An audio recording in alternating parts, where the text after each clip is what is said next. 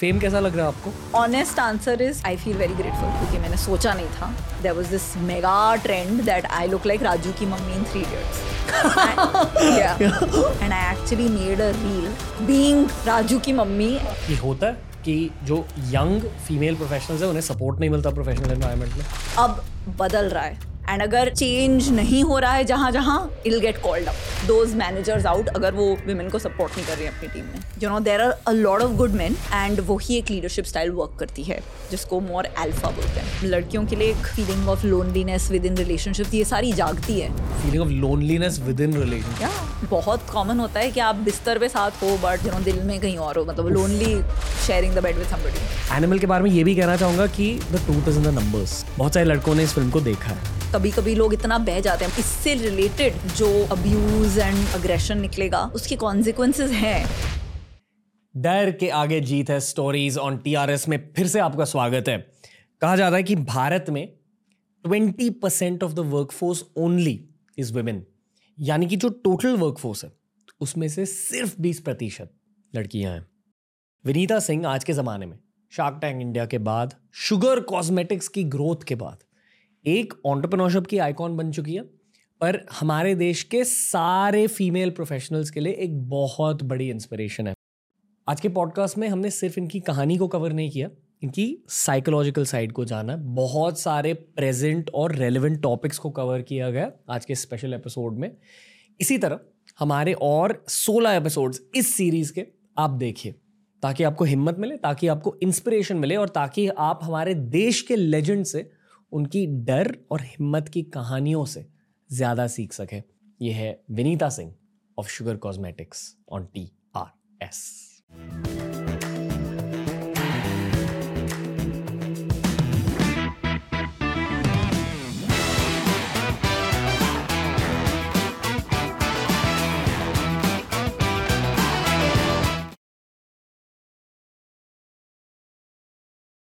Mountain Dew डर के आगे जीत है स्टोरीज में। विनीता सिंह का स्वागत है।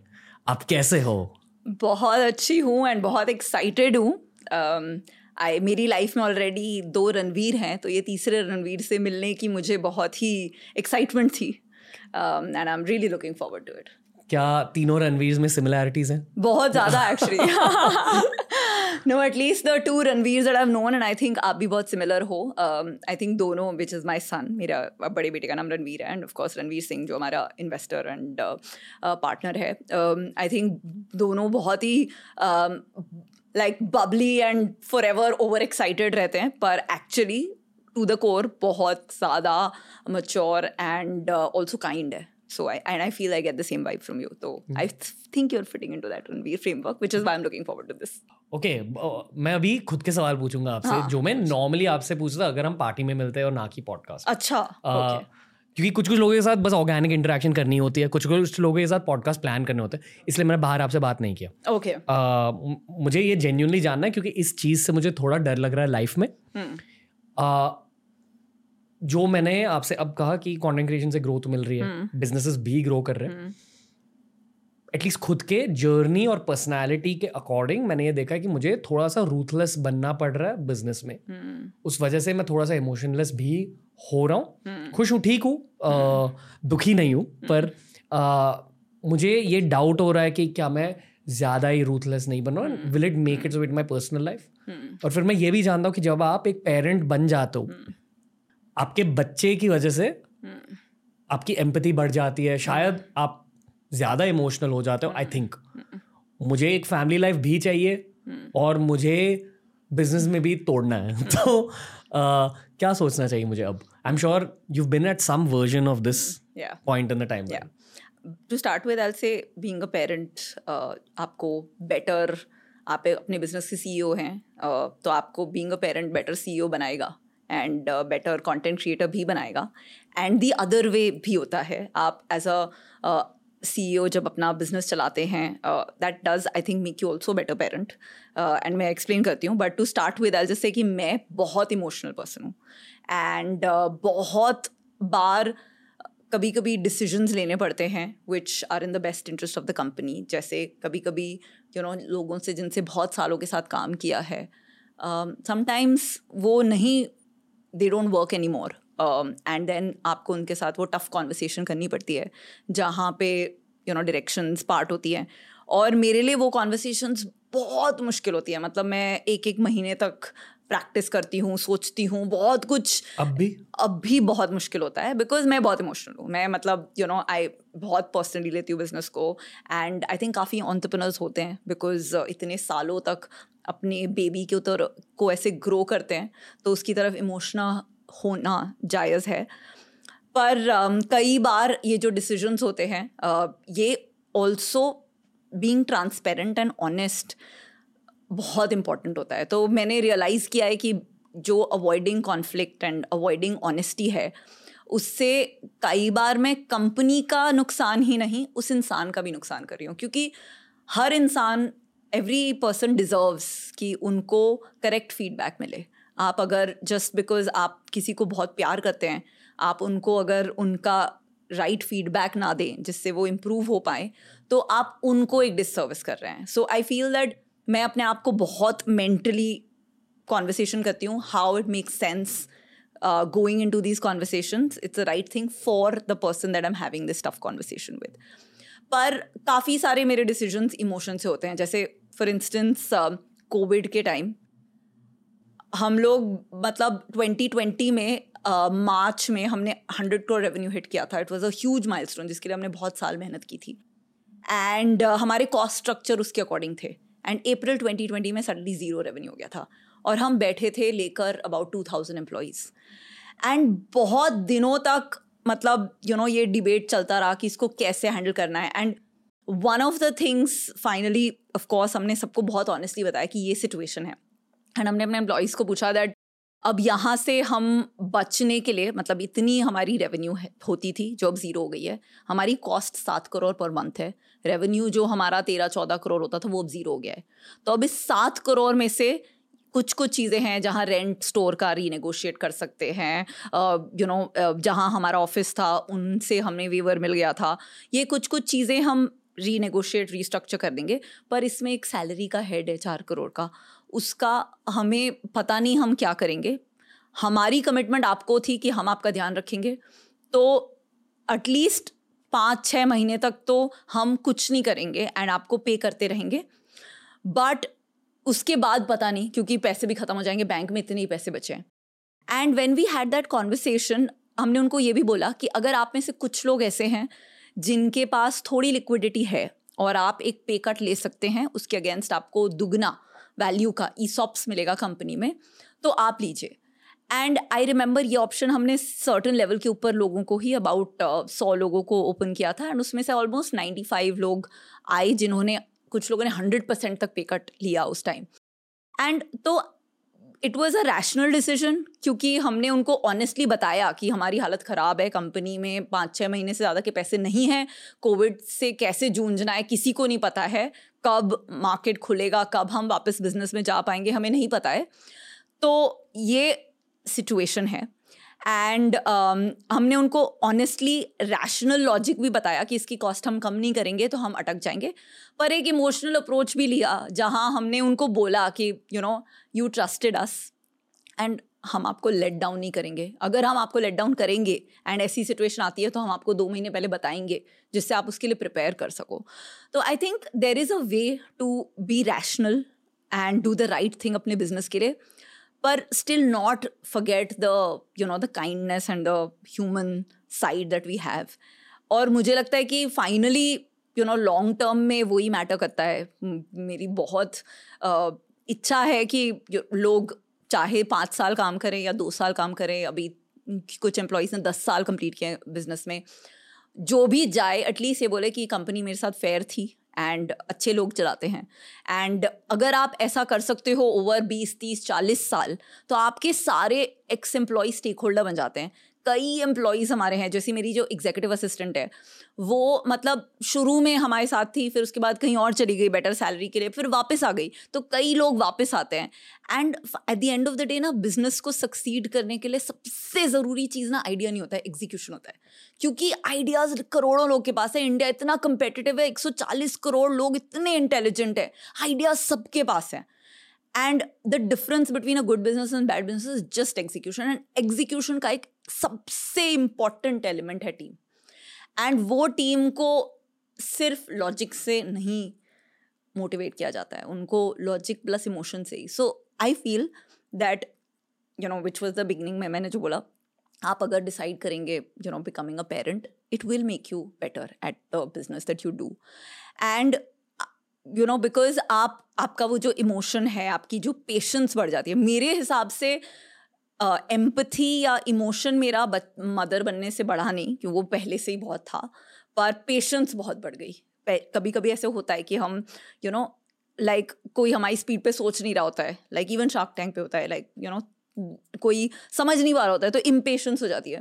पर बच्चे बहुत पेशेंस सिखा देते हैं बच्चे सिखा देते हैं living in the moment and वो मैंने बहुत सीखा and I think I am a much better leader thanks to the fact that I have children having set that you know I think all relationships I mean वो relationships लोग की अपने pets के साथ होती है पेरेंट्स के साथ डीप फ्रेंडशिप्स तो it doesn't it's not that being a parent is the only way to acquire that side but I think you know this is the one thing मतलब मुझे मैं अपने करियर uh, के peak पे थी and bottom पे थी दोनों टाइम मुझे जब लाइफ में किसी ने पूछा ना अगर आपका सब कुछ ले लें सारा पैसा सब करियर आपसे ले लें वर्सेज आपका family what would you choose I would always choose family at any point when i'm in my best phase when i'm in my worst phase and that's the only thing that i advise anybody आप parent बनो ना बनो but family friends वो जो लोग हैं ना that keeps you grounded and that's the real you and that's what आपके death bed पे आपको जिनका साथ रहेगा तो वो मत भूलो because it's important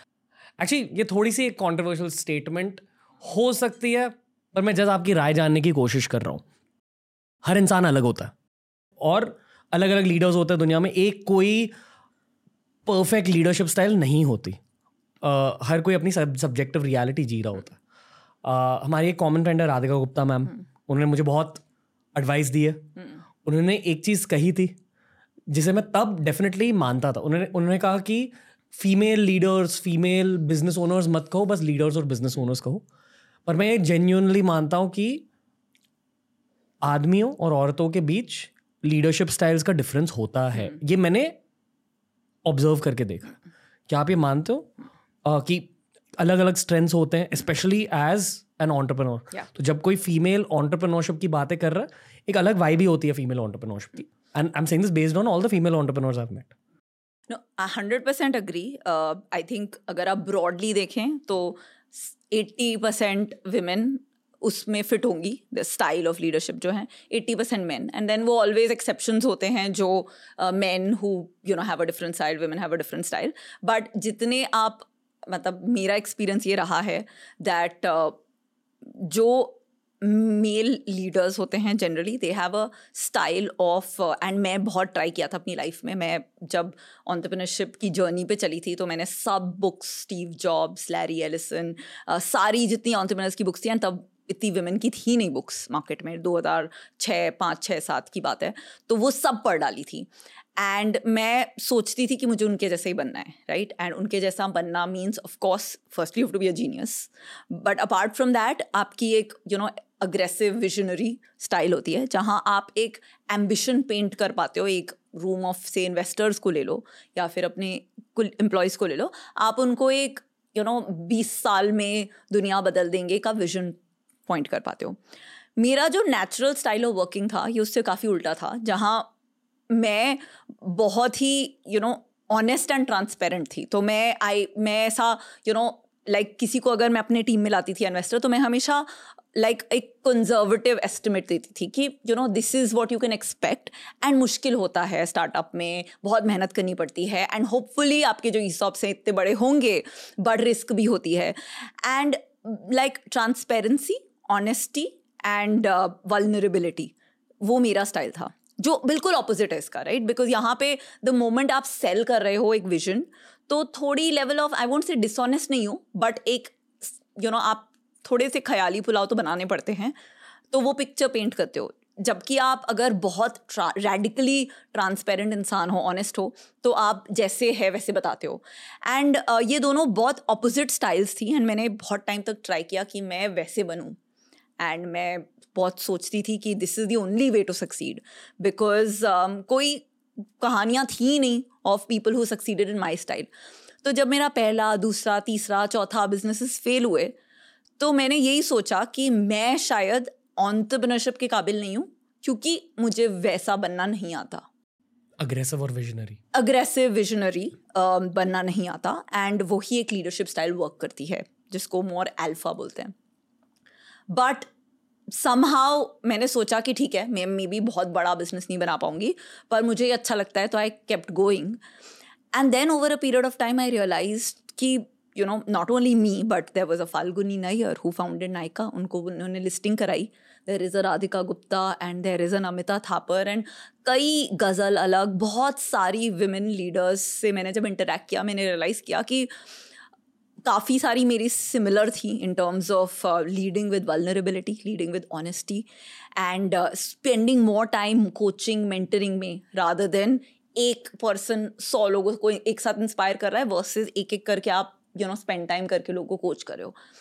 and you know अगर आप मेरी टीम में देखें तो मोस्ट पीपल हु जो मुझे आज डायरेक्टली रिपोर्ट करते हैं वो मेरे से पाँच साल से ज़्यादा से काम कर रहे हैं। Uh, जो जो विमेन है in the team they really are inspired to do more because they think अगर ये कर सकती है ये तो कितनी मत नॉर्मल सी इंसान है अगर ये कर सकती है तो मैं भी कर सकती हूँ। एंड आई थिंक उसकी भी बहुत पावर है। So I feel that now मैं अब जब फेलियर्स थोड़े कम हुए हैं आई कैन से कॉन्फिडेंटली कि दिस ऑल्सो वर्क्स पर नहीं तो दस बारह साल थे तो मुझे कॉन्फिडेंस ही नहीं था ये बोलने का कि दिस वर्क्स सो मैं कैसे एक थ्योरी बनाऊँ कि this style of leadership works because हमने तो वही पढ़ा था कि अल्फ़ा लीडरशिप वर्क्स पर ये जो एक डिफरेंट क्लास ऑफ़ लीडरशिप है जिसको सर्वेंट लीडरशिप बोलते हैं या फिर यू नो कोचिंग एम्पावरिंग लोगों को बींग वलनरेबल बींग ऑनेस्ट ये इसमें I think women generally and इसमें जनरलाइज नहीं कर सकते हैं बिकॉज़ सब टाइप के लोग होते हैं बट जनरली वुमेन इसमें स्ट्रोंगर होती हैं एंड hmm. ये जो जनरेशन चेंज हो रही है इससे मैंने रियलाइज़ किया है कि फ्यूचर में यही स्टाइल वर्क करेगी। तो शायद ऐसा होगा दस साल बाद दैट मैन ये बुक्स पढ़ रहे होंगे और सोचेंगे हमें ऐसा बनना है। पर मैं आपको बता रही हूँ, ये बहुत चेंज हो रहा है। दो बड़े चेंजेस हैं। एक तो है जेंजी जेंजी लाइफ में किसी को जज नहीं करते वो मतलब आपको आपको बस जज करने के लिए जज करेंगे। बाकी कुछ भी कोई कैसा हो, बहुत ज़्यादा डिफरेंट है। उनको ये सारा जो इतना हसल था हमारी जनरेशन में, वो बहुत कम हो गया है। Because you know I I think they are more sorted that way तो this competition I think Gen Z में कम है. एंड जब विमेन आई फील फोर्टी की एज क्रॉस कर देती है ना तो उनकी लाइफ थोड़ी शॉर्ट हो जाती है. जो फोर्टी तक होता है ना, पंद्रह से पच्चीस लड़ाई हो रही है कि शादी राइट बींग लाइक्ड इतना pressure of being like looking better comment social media पे everywhere on the way you look तो पच्चीस से पंद्रह से पच्चीस तो हमारी पूरी एज ही उसी में चली जाती है being competitive and you know getting a guy and पच्चीस से चालीस फिर वो यू नो रिस्पॉन्सिबिलिटीज बच्चे इतना प्रेशर घर का पूरा बोझ काम भी कर रहे हो। चालीस के बाद ना एक अनलॉक होता है जहाँ they finally realise that you know they don't need to like they don't need to suffer and they can live life on their terms उस टाइम आई फील वो सबसे ज़्यादा आई वुड से माई डेफिनेशन फेमिनिस्ट हो जाती है जहाँ वो और विमेन को सपोर्ट करती हैं, वो उनके बेस्ट फ्रेंड्स उनके फ्रेंड्स होते हैं। आप देखिए गर्ल्स ट्रिप का ट्रेंड जो फोर्टी प्लस वुमेन में it's phenomenal because you know realisation होती है कि सबसे इंपॉर्टेंट इंसान आफ्टर माई प्रॉबेबली बच्चे एंड हस्बैंड इज़ मेरी गर्ल फ्रेंड्स क्योंकि वो समझ सकती हैं कि उस जर्नी एंड वो pain and how difficult things are and you know that that feeling of empathy से हम एक दूसरे को सपोर्ट भी ज़्यादा करते हैं। तो अब मैं देख रही हूँ, अगर जेंजी ले लो फोर्टी प्लस ले लो तो बीच में कोई बचा ही नहीं है। तो आई फील दैट ये ऐसा शायद पहले था, क्योंकि कंस्ट्रेंड एनवायरमेंट था, अब बदल रहा है। एंड आई थिंक दस साल में तो ऐसा दिखेगा ही नहीं, लोगों को बोलना पड़ेगा, अरे, क्या तुम एक दूसरे को बचाती रहती हो? You know and like not the other way की women are bringing other women down एक जो नोशन था एंड ये बॉलीवुड में भी बहुत प्रोपोगेट हुआ था आई रियली फील कि ये चेंज हो रहा है. एंड अगर चेंज नहीं हो रहा है जहाँ जहाँ I'll get called out because Gen Z younger women will call those managers out अगर वो वेमेन को सपोर्ट नहीं कर रही अपनी टीम में. ये होता है कि जो यंग फीमेल प्रोफेशनल्स है उन्हें सपोर्ट नहीं मिलता प्रोफेशनल एनवायरनमेंट में.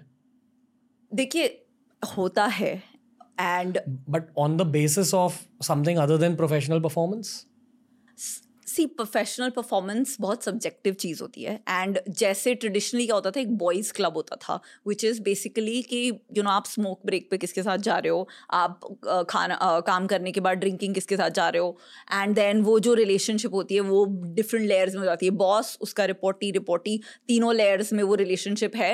एंड देन फिर you know suddenly it is जब आप एक पर्सनल कनेक्शन होता है तो सारे डिसीजंस जो हैं परफॉर्मेंस रिव्यू वाले वो ऑब्जेक्टिव नहीं होते हैं। काफ़ी सारी चीज़ें सब्जेक्टिव भी होती हैं।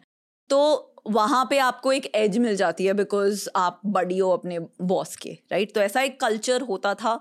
बंदियों के साथ अनफॉर्चुनेट नहीं होता था क्योंकि उन्हें जैसे ही काम खत्म हुआ भागना होता था घर पे जाके बच्चों का ध्यान रखना है। तो women never had that network तो विमेन वर मतलब उनको चली भी गई अगर स्मोक ब्रेक में तो लोग ऐसे करके देखते थे कि यू you नो know, ये क्यों आ गई है? कोई कनेक्शन ही नहीं था राइट सो आई थिंक तो which is why I feel कि विमेन काफ़ी बार प्रोफेशनल सिस्टम्स में निग्लेक्ट होती थी। दूसरा आई थिंक स्ट्रक्चरली जो परफॉर्मेंस के क्राइटेरिया होते हैं, उसमें ये सारे क्राइटेरिया जो है assertiveness aggression you know self promotion अपने आप को प्रमोट करना नेटवर्किंग इनको आज भी बहुत भाव दिया जाता है। अब naturally women are terrible at being assertive मैं कितनी बार देखती हूँ कि नेगोसिएशन जो है सैलरी का, वो बंदियाँ बहुत कम करती हैं, बंदे बहुत ज़्यादा करते हैं because women are afraid to ask for what they deserve तो असर्टिवनेस कम है अग्रेशन कम है खुद को प्रमोट नहीं करती हैं थोड़ा यू you नो know, बोलती हैं कि अरे खुद को प्रमोट करना गलत बात है क्योंकि हमें बचपन से बताया जाता है कि वो लड़की किसी को पता नहीं पसंद नहीं है जो अपनी तारीफ़ करती है अपनी बढ़ाई करती है। I hope like the trend of पू चेंज दैट मैं अपनी फेवरेट हूँ। नहीं गीत सॉरी करीना विल मी हाँ गीत चेंज दैट कि मैं अपनी फेवरेट हूँ बट um, तब तक मतलब लोगों को लगता था कि अरे मैं मेरे को कोई लड़का लाइक नहीं करेगा अगर मैं अपनी बढ़ाई करूँ एंड यू नो बहुत एम्बिशियस दिखूँ। तो वो एम्बिशियस नहीं साउंड करती है वो नेटवर्किंग कम करती है। तो आई थिंक ये थोड़े कंडीशनल चीज़ें हैं जिसकी वजह से वुमेन को वो सारे डेफिनेशन ऑफ़ परफॉर्मेंस रिव्यूज़ में कम स्कोर दिया जाता है। तो आउटपुट दो इंसान का सेम हो chances because of all of these of the women getting promoted कहीं कई बार ऑर्गेनाइजेशन में कम होती है बट काफ़ी organisation which are now women led like Sugar ये सब चेंज हो रहा है क्योंकि हम बहुत ज़्यादा ऑब्जेक्टिव बना रहे हैं परफॉर्मेंस अप्रूवल प्रोसेस एंड ये सारे जो क्राइटेरिया हैं जो स्ट्रक्चरली बंदियों के फेवर के अगेंस्ट काम करते हैं उनको हटा रहे हैं एंड उससे आई थिंक बहुत फ़र्क पड़ता है ओके okay. uh, मैं कुछ चीज़ें कहना चाहूँगा again feel free to disagree मैं बस ज़्यादा गहराई से सब्जेक्ट को जानने की कोशिश कर रहा हूँ। हमने मेल लीडरशिप और फीमेल लीडरशिप स्टाइल्स की बात करी। आपने कहा कि जनरली स्पीकिंग ये बहुत जनरलाइज स्टेटमेंट है, पर मेल लीडरशिप स्टाइल थोड़ी विजनरी और अग्रेसिव होती है। क्योंकि मोस्टली बॉयज़ ऐसे होते हैं। हवे में रहता और अग्रेशन एक इनहेरेंट चीज़ होती है स्पोर्ट्स की वजह से वगैरह वगैरह। Not a say the girls don't play sports I am not getting that but ये जनरली एक मेल ट्रेट होती।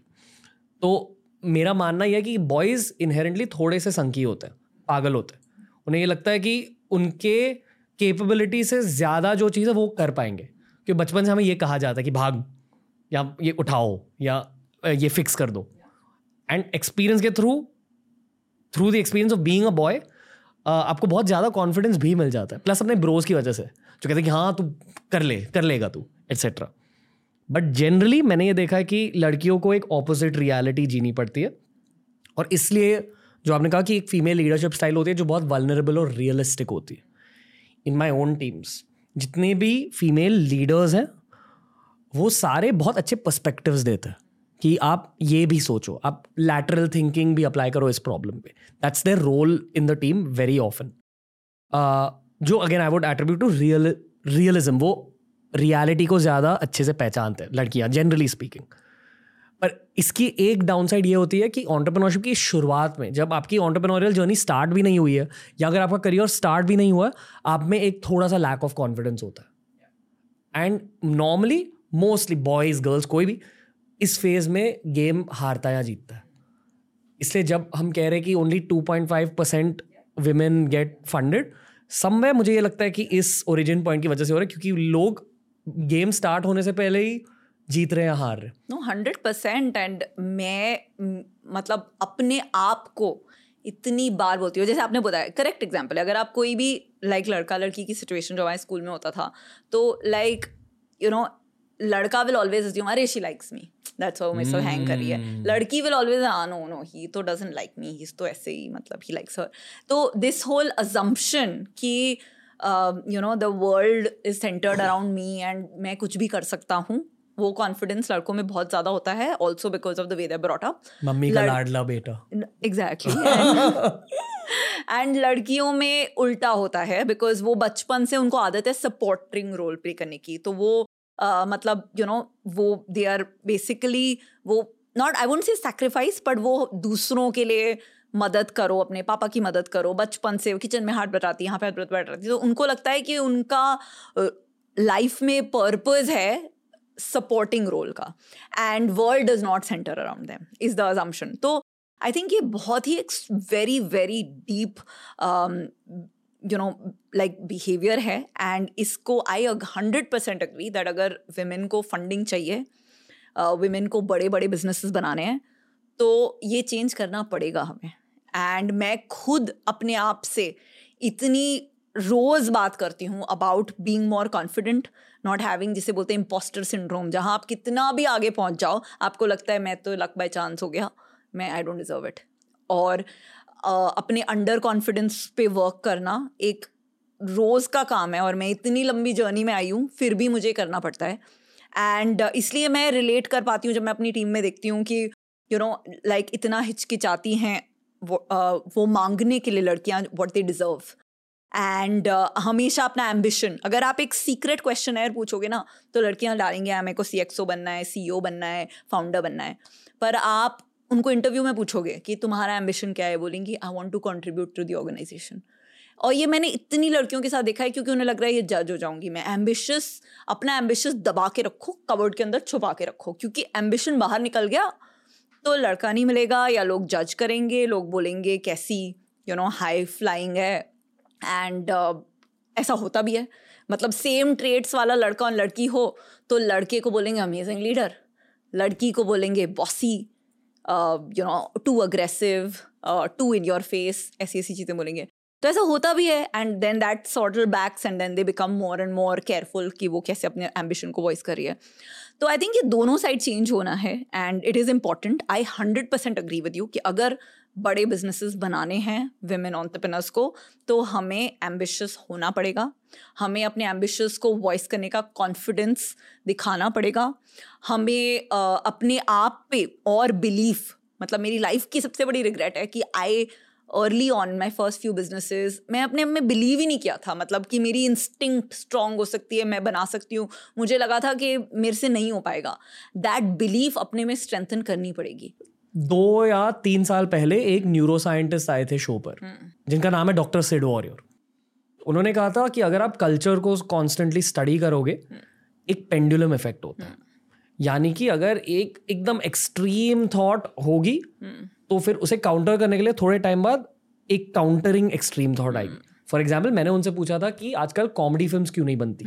और ऑफेंसिव कॉमेडी में लोग इतना ज़्यादा ऑफेंस क्यों ले रहे थे? तो उन्होंने कहा क्योंकि 20 साल से बहुत सारी ऑफेंसिव कॉमेडी बन रही थी और किसी ने कुछ नहीं कहा। अभी सडनली पेंडुलम है swung to the other direction जहाँ लोग बहुत ज़्यादा ऑफेंस ले रहे हैं। और ये दो तीन साल पहले की बात है। आई फील कि अब ना लोगों का सेंस ऑफ़ ह्यूमर थोड़ा सा डार्क बन गया फिर से। अभी थोड़ा सा ऑफेंसिव ह्यूमर अच्छा लगने लगा तो मैंने भी कल्चर को नोटिस किया। इसलिए मुझे एनिमल के बारे में बात करना है थोड़ा सा। ब्रेव आ, मैं फ़िल्म के बारे में ज़्यादा नहीं कहूँगा क्योंकि अगर आपने फ़िल्म के बारे में कुछ भी कहा एक काउंटरिंग ओपिनियन होता है। डेफिनेटली उस फ़िल्म ने कुछ anti women narratives tailor in करे हैं। दैट इज़ वेरी ट्रू ठीक है? मैंने कबीर सिंह देखी नहीं है बट मैंने एक स्टोरी पढ़ी आई फील कि कबीर सिंह ज़्यादा एंटी वुमेन थी ये कम एंटी वुमेन है एनिमल की ओवरऑल मैसेजिंग ये है कि ब्रोज के साथ जाओ and conquer the world that's the base level narrative in many ways Animal के बारे में ये भी कहना चाहूँगा कि the truth is in the numbers मतलब अगर इतनी बड़ी हिट फ़िल्म बनी हिट हो गई हाँ। इतनी बड़ी हिट hmm. उसका मतलब ये है कि बहुत सारे लड़के को इस लड़कियाँ ऑल्सो बट आई फील कि mainly is a very male driven success बहुत सारे लड़कों ने इस फ़िल्म को देखा है। Uh, ये मैं स्टील मैनिंग करने की कोशिश कर रहा हूँ मुझे जेन्यूनली फ़िल्म बहुत अच्छी लगी from an artistic standpoint पर अगर मैंने ये चीज़ कही कि एक आर्ट परस्पेक्टिव से मुझे फ़िल्म अच्छी लगी तो उसका काउंटर ओपिनियन ये होता है कि यार पता है आर्ट की वजह से सोसाइटी में इतना ज़्यादा इम्पैक्ट हो सकता है लोगों ने कुछ मर्डर मिस्ट्रीज देखी और फिर मर्डर्स करने लगे हम्म। इसलिए अगर लोग एनिमल देखेंगे तो जो रणबीर कपूर का कैरेक्टर है उसे रियल लाइफ में भी अप्लाई करेंगे उस कैरेक्टर हम्म। ट्रेट हम्म। को सो आई यू नो मेरा इसमें ओपिनियन है honestly I also broadly think आपने एक सेंटेंस बोला था शुरू में art is art and I broadly agree with that कि आर्ट इज़ आर्ट एंड जब एक फिक्शनल कैरेक्टर बनता है तो वो वेदर वो रणबीर कपूर है या शक्ति कपूर है वो एक फिक्शनल कैरेक्टर है किसी की इमेजिनेशन है तो वो कैरेक्टर को आप कितने भी शेड्स ऑफ़ डार्क कर सकते हो because it is art and मतलब हॉलीवुड में तो बनती हैं जितनी भी टैरेंटिनो मूवीज़ मतलब यू you नो know, बहुत डार्क कैरेक्टर्स होते हैं। I think and you know so मैं ये आर्ग्यूमेंट अपनी कुछ फ्रेंड्स के साथ कर रही थी अबाउट um, कि यू नो कबीर सिंह या Ranbir Kapoor and Animal their characters तो इतना उसमें ऑफेंड क्यों हो रहे होना चाहिए हमें? I think the only part जिसमें मैं एक अग्री करती हूँ इज़ दैट इंडिया में ना हम सालों से बॉलीवुड में देखते हैं कि एंड में आपको अपने कर्म का या तो प्रायश्चित करना पड़ता है या आपको फल मिलता है। तो सच और अच्छाई की जीत होती है राइट एंड में। एंड आई थिंक द ये दोनों मूवीज़ कबीर सिंह एंड एनिमल का I feel the real problem which I agree with is कि एंड में द पर्सन जो बहुत टॉक्सिक है दोनों में characters they get away with it and India में लाइक like, अगर वो क्लोजर नहीं हुआ मतलब यू you नो know, वो कर्मा किसी मतलब हम इतना ग्रो अप करके मैं आ, आपको बता रही हूँ मैं लिफ्ट में आ रही थी ऊपर आपके जो लिफ्ट मैन थे जो फायर एग्जिट वाली लिफ्ट है वो महाभारत का देख रहे थे और मैं देख रही थी वो अपने फ़ोन पे देख रहे थे कि महाभारत का पूरा कर्मा के बारे में। एंड हम इतना स्ट्रांगली बिलीव करते हैं इसलिए हमने वो सात जन्म का बनाया है राइट तो karma is playing and that makes us do the right thing unfortunately ये दोनों मूवीज़ में बिकॉज़ जो एक्सट्रीमली एक नेगेटिव कैरेक्टर है in spite of the movie being beautifully shot and being artistic they get away with it उनको कोई उसका मतलब उनको उससे कोई इम्पैक्ट नहीं होता है, वो आई डोंट नो मतलब लड़की भी मिल जाती है, जेल भी नहीं जाना पड़ता है एटलीस्ट कबीर सिंह में, जो मैंने देखी एनिमल मैंने देखी नहीं है, पर उनको सफरिंग नहीं होती है for all the stuff that they did I think that अगर एक डार्क कैरेक्टर बनाते एंड एंड में वो डार्क कैरेक्टर को प्रायश्चित करना पड़ता तो इतना यू नो जो लोग लाखों में देख रहे हैं, उनको ऐसा नहीं लगता। अभी आप देखिए ना, शाहरुख खान ने कितने डार्क कैरेक्टर्स किए थे राइट फ्रॉम बाजीगर अंजाम दर पर एंड में उसकी जीत नहीं होती थी वो सेलिब्रेट नहीं होता था। एंड आई थिंक ये एक स्मॉल डिफरेंस है पर ये इंडिया के लिए रेलिवेंट है हॉलीवुड में बहुत न्यूआंस्ड ऑडियंस है एंड आई थिंक चल जाता है कि एंड में आप एक ओपन एंडिंग छोड़ दो या फिर you know ending which is very shocking छोड़ दो। पर इंडिया में आई फील नहीं चलता है बिकॉज़ हम बहुत ज़्यादा कॉम्प्लेक्सिटी ऑफ़ यू नो नहीं हैंडल कर पाते हैं तो हमें सिंपल चाहिए। तो इसकी सीख क्या हुई? इसकी सीख हुई कि रणबीर कपूर ने you you know know, like सबके साथ बहुत बुरा किया and he got away with it right which is the problem I feel मतलब फ्रॉम एन एंटरटेनमेंट परस्पेक्टिव उस फ़िल्म ने शायद पॉइंट स्कोर किए हैं क्योंकि हमें ऑडियंस नंबर्स से वो पता चलता है कि ऑडियंस hmm. एंटरटेन हुई है। So that was the positive of Animal की ऑडियंस थिएटर्स में लौट कर आई पर मेरे लिए ये मेरा पर्सनल नेगेटिव है उस फ़िल्म को लेकर मेरा खुद का एक लाइफ का एक एथिक है। कि चीटिंग इनफिडेलिटी गलत होती है। ये मैं खुद मानता हूँ। और ये मेरा पर्सनल रहता है। Lots of people believe open marriage ठीक होती है। कुछ लोगों को चीटिंग नॉर्मल लगती है एक्सेप्ट हम्म। उस फ़िल्म में चीटिंग को हल्के से नॉर्म हल्के से नहीं काफ़ी ज़्यादा हद तक नॉर्मलाइज किया गया ओके हम्म। uh, मुझे वो एक्चुअली अच्छा बिल्कुल नहीं लगा। I I felt I felt dirty about that पर आई फील कि लोगों का कल्चरल परस्पेक्टिव पॉडकास्ट से शिफ्ट हो सकता है मूवीज़ से नहीं। क्योंकि यहाँ यहाँ यही वो एक मीडियम है जहाँ स्टील मैनिंग हो सकती है किसी इशू को लेकर। एक आर्कियोलॉजिस्ट आए थे हम्म। जो साइंस एंड सिंबल्स को from an ancient perspective study करते हैं। मतलब हम्म। हमारे पूर्वजों ने हमारी जेनरेशन के लिए क्या मैसेजेस रखे थे? अच्छा।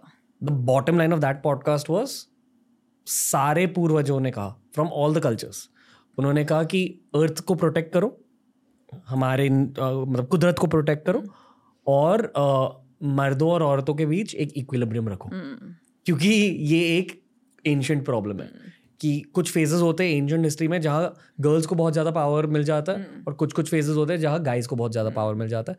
पर सच ये है कि हर लड़के को लड़कियों की ज़रूरत है और हर लड़की को लड़कों की ज़रूरत है।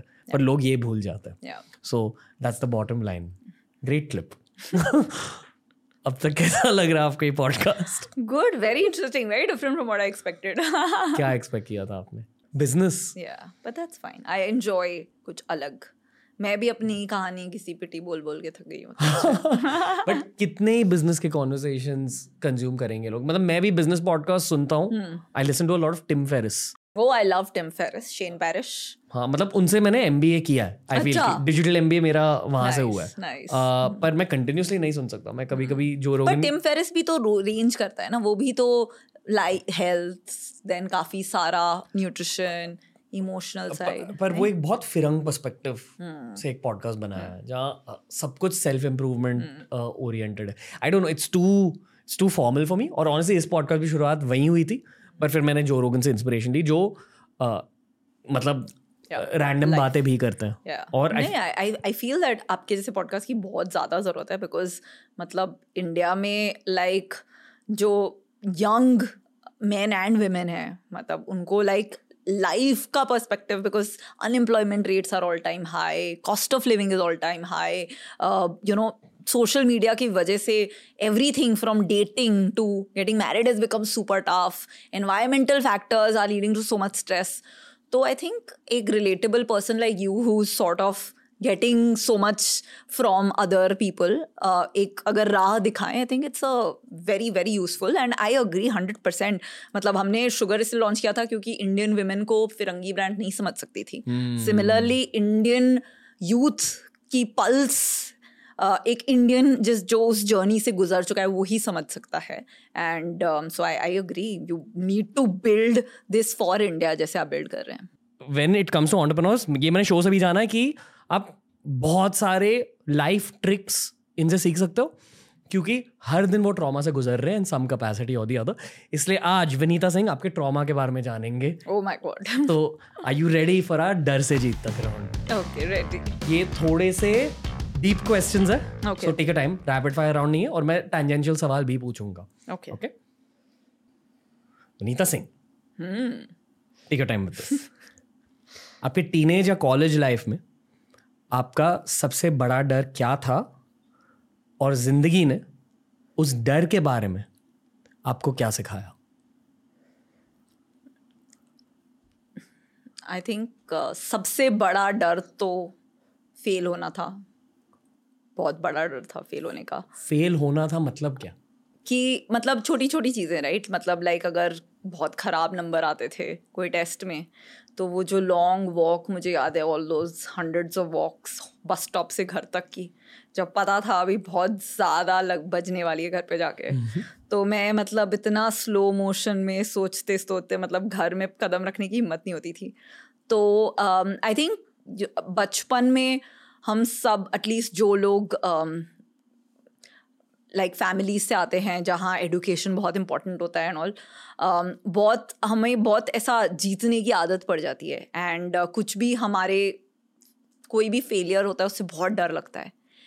एंड uh, हमें ऐसे संभाव लगता है कि पूरी लाइफ निकल जाएगी विदाउट फेलिंग क्योंकि हमने बचपन में तो आप वही एग्ज़ाम दे रहे हो जहाँ पे आप अच्छे नंबर ला रहे हो। आप you know like for instance उन्हीं एक्टिविटीज़ में पार्टिसिपेट कर रहे हो जिनमें आप अच्छे हो। तो मैं वही स्पोर्ट्स खेलती थी जिनमें मुझे पता था कि मैं जीत जाऊँगी एटलीस्ट सिल्वर आ जाएगा गोल्ड नहीं तो। अ, मैं if I was bad at theatre dancing मैं वो करती नहीं थी। मैं वही सब करती थी जिसमें मैं अच्छी हूँ। वही सब्जेक्ट्स लिए जिसमें मैं अच्छी थी। तो ऐसे फेलियर अवॉइड करते करते किसी तरह इक्कीस बाईस तक पहुँच जाते हो। पर फिर लाइफ में तो दबा के फेलियर आता है राइट रिलेशनशिप्स में करियर में बिज़नेस छोड़ो इवन अदर करियर्स में आप कितना भी मेहनत कर लो, आपके अगेंस्ट पॉलिटिक्स हो सकता है, आपके अगेंस्ट बहुत सारी चीज़ें होती हैं, आप फेल हो जाते हो। तो वो जो फेलियर को अवॉइड करते करते जो हम पहुँच जाते हैं इक्कीस बाईस साल की एज तक, वो आई थिंक बहुत महँगा पड़ता है। एंड फाइनली वही लोग सर्वाइव करते हैं जिन्हें जिनको हारना आता है और जिनको हारने से डर नहीं लगता है। बिकॉज़ आई रियली थिंक कि सारे सपने जो हैं वो वो हारने के डर से ही मरते हैं। हार से नहीं मरते हैं। So you know I think they say that fear kills more dreams than failure ever will and I seen that मतलब अपनी लाइफ में मैंने इतनी कोशिश की कि मैं फेल ना हूँ।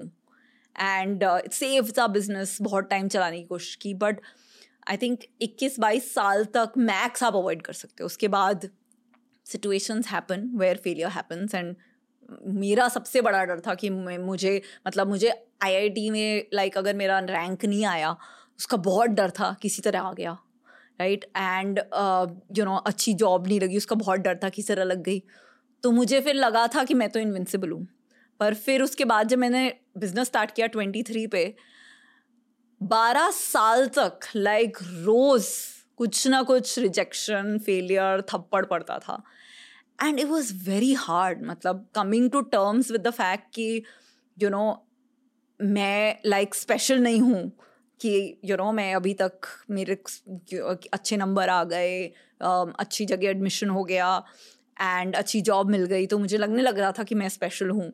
पर दैट रियलाइज़ क्योंकि हम कोई स्पेशल नहीं है यू नो को आप कितने भी स्पेशल हो life comes at you right and वो होता है and the I mean you know the secret to life बचपन में हमें लगता है कि इज़ टू अवॉइड दो सिचुएशन वो चैलेंजेस वो फेलियर्स वो मुश्किलों को किसी तरह अवॉइड करते करते यू you नो know, ऐसे निकल जाओ वही होती है सीक्रेट बट सीक्रेट एक्चुअली बाद में रियलाइज़ होता है होती है कि आप कितनी बार गिर के उठ सकते हो आपको कितनी मार आप झेल सकते हो लाइफ की. Because there is no other way and जो तो बचपन में लोगों को लगता था जो स्मार्टेस्ट बच्चा है, जो सबसे मेहनत करे वही सक्सीड करेगा। पर बाद में पता चलता है कि वो सक्सीड करते हैं जो यू नो ऐसे मून शॉट्स ले लेते हैं लाइफ में बड़ी रिस्क ले लेते हैं। जैसे आपने अपना यूट्यूब चैनल स्टार्ट कर दिया अहेड ऑफ़ इट्स टाइम इतनी बड़ी रिस्क है right not like you know the smarter people than you in your class don't think of doing that पर वो किए बिना and you know those rejection and trolling झेले बिना आप यहाँ तक नहीं पहुँच सकते थे। तो ये this is the you know the journey of life is through उस डर के आगे जीत है I guess I mean I don't know जीत है कि नहीं बिकॉज़ uh, मैं मैराथन uh, भागती हूँ मैराथन में ना कोई विनर नहीं होता है. And I love that concept because like life and like business कोई विनर नहीं है but it is about getting to the finish line and staying the course अभी दूसरा सवाल. Hmm. और ये टेक्निकली फ़र्स्ट uh, सवाल से थोड़ा सा लिंक्ड है। फ़र्स्ट जवाब से थोड़ा सा लिंक्ड है बिज़नेस में प्रोडक्ट्स hmm. या सर्विसेज़ के फेलियर के अलावा एक बिज़नेस ओनर के दिल में सबसे बड़ा डर क्या होता है? पहली तारीख। सैलरीज हाँ ट्रू बहुत आई थिंक सब लोग सेलिब्रेट करते हैं फ़र्स्ट ऑफ़ द मंथ क्योंकि सैलरी आती है। आप कोई भी स्टेज ऑफ़ बिज़नेस में हो, वो जो first month of the month होता है ना, कि कहाँ से आएगा, लोगों को टाइम पे सैलरी देना एक बहुत बड़ा उसूल है हमारी कंपनी में सालों से। एंड मतलब इतनी बार मैं उस सिचुएशन में रह चुकी हूँ जहाँ लाइक बैंक बैलेंस चेक कर रहे हो। अभी एक मेरे कोलीग के दस साल कंप्लीट हुए थे तो उसका जो सेलिब्रेशन हम कर रहे थे तो उसमें वो पुराने व्हाट्सएप निकाल रहे थे। तो आई रिमेंबर दिस 2016 का व्हाट्सएप निकला था। जब शुगर यू नो को स्टार्ट हुए एक साल हुआ था कंपनी को स्टार्ट हुए चार साल हुए थे पर लाइक like, फिर भी मतलब थोड़ी प्रोग्रेस हो गई थी पर उसमें वो व्हाट्सएप कॉन्वर्सेशन है मेरे और उसके बीच में कि अच्छा सैलरी के बाद कितना बचेगा? तो लाइक पाँच लाख नाइन्टी एट थाउज़ेंड की सैलरीज हैं सब मिला के बहुत कम लोग थे टीम में uh, उस टाइम पे। Uh, पर उसके बाद thirty eight thousand one hundred forty बचेगा बैंक में। एंड देन अच्छा तो अब वेंडर पेमेंट कैसे प्लान कर रहे हैं? एंड कितनी बार ऐसे होता था दैट अरे यू नो अभी सेविंग्स में से लाइक शुरू शुरू में डाल दो सैलरी पे करने के लिए, फिर बाद में ले लेना। पर फिर वो इतना बड़ा सैलरी बिल बन जाता है कि आपकी सेविंग्स भी इनफ नहीं होती है।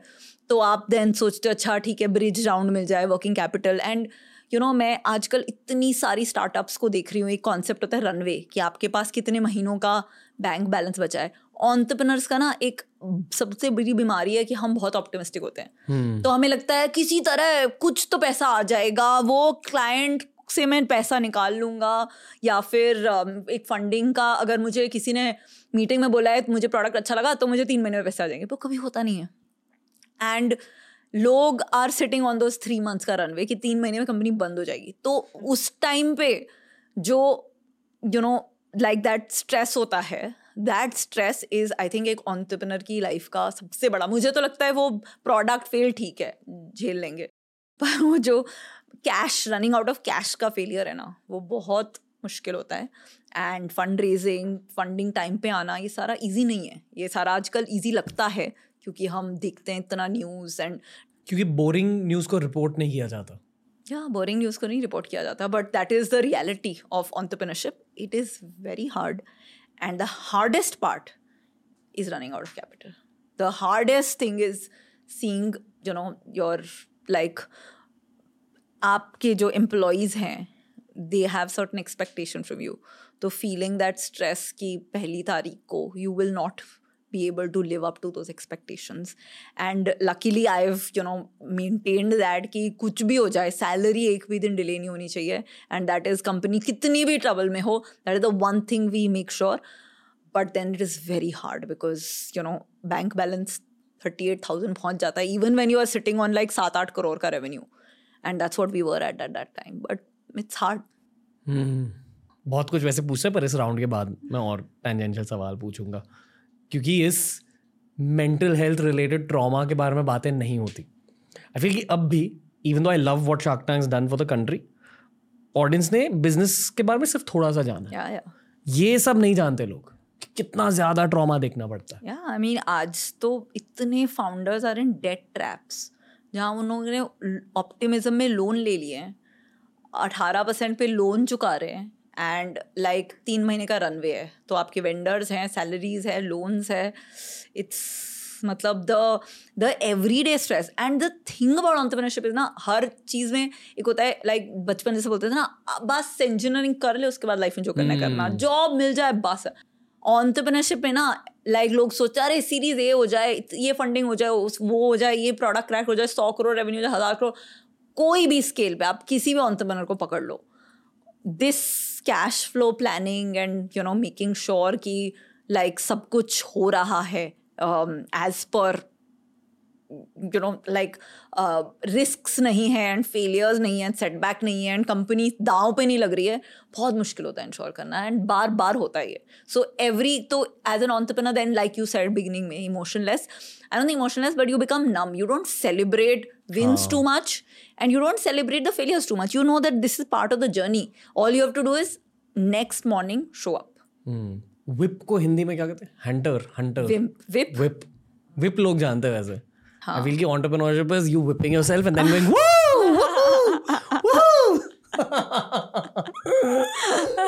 okay that's that's what I've seen even on the show yeah कि खुद को बस मार रहे हैं पीट रहे हैं but enjoying also at the same time या you're part of that sadistic club थोड़ा थोड़ा सेडिज्म चाहिए रहता है to be an be an entrepreneur okay number three आपके एक्सपीरियंस में भारतीय औरतों के प्रोफेशनल लाइफ में सबसे बड़ा चैलेंज क्या होता है? और ये ऑन्टरप्रेनर्स और नॉन ऑन्टरप्रेनर्स की बातें भी होंगी क्योंकि हर कोई फाउंडर बनने के लिए पैदा नहीं होता। uh, ये जो भी चैलेंजेस है इनका सामना करने के लिए हिम्मत कहाँ से ली जा सकती है? मैं इसमें एक you know like there are lot of challenges but if I have to prioritise number one challenge then it is not related to business या काम. इट इज़ एक्चुअली आपका पार्टनर का सपोर्ट कितना है. एंड मैं अपने कोलीग्स को genuinely बताती हूँ कि प्रॉबेबली वेमेन के लिए सबसे इंपॉर्टेंट करियर डिसीज़न होता है कि वो उनका पार्टनर कौन है. वो चूज़ करना एंड वो बहुत इंपॉर्टेंट होता है। बिकॉज़ आज भी अगर आप डेटा देखें एंड ये बिल एंड मिलिंडा गेट्स की रिसर्च का डेटा है पिछले दस साल का, कि इंडिया में जो वुमेन हैं, वो अनपेड लेबर जो इसको बोलते हैं, जिस इज़ विच इज़ जो काम के लिए आपको पैसे नहीं मिलते हैं घर के काम, बच्चों को देखना, सब घर का मैनेज करना, वो सारे में द रेशियो ऑफ़ आवर्स छः इज़ टू वन है। So six times more hours being put by women including अगर उनकी पढ़ाई अच्छी हुई है पोस्ट ग्रेजुएट हैं तो भी जॉब कर रही है तो भी सिक्स इज़ टू वन है। अब आप जस्ट सोचो, चौबीस घंटे सबके दिन में, अगर आप छः गुना ज़्यादा काम कर रहे हो घर का तो एंड आपको उसमें सपोर्ट नहीं मिल रहा है तो आप कैसे you know with fewer hours आप कैसे जॉब में किसी से बेटर कर पाओगे? आपको बेसिकली मतलब वो जैसे बोलते हैं ना कि रेस में एक हैंडीकैप हो जाए। आपको बोला है कि अभी रेस भागो एंड चालीस किलो का बैकपैक है।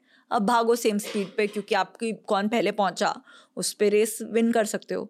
ये फोर्टी किलो का backpack is true most women के लिए क्योंकि या तो उनको यू नो पेरेंट्स से सपोर्ट नहीं मिलता है इन लॉ से सपोर्ट नहीं मिलता है एंड सबसे इम्पोर्टेंट है पार्टनर से सपोर्ट एंड रिस्पेक्ट नहीं मिलता है।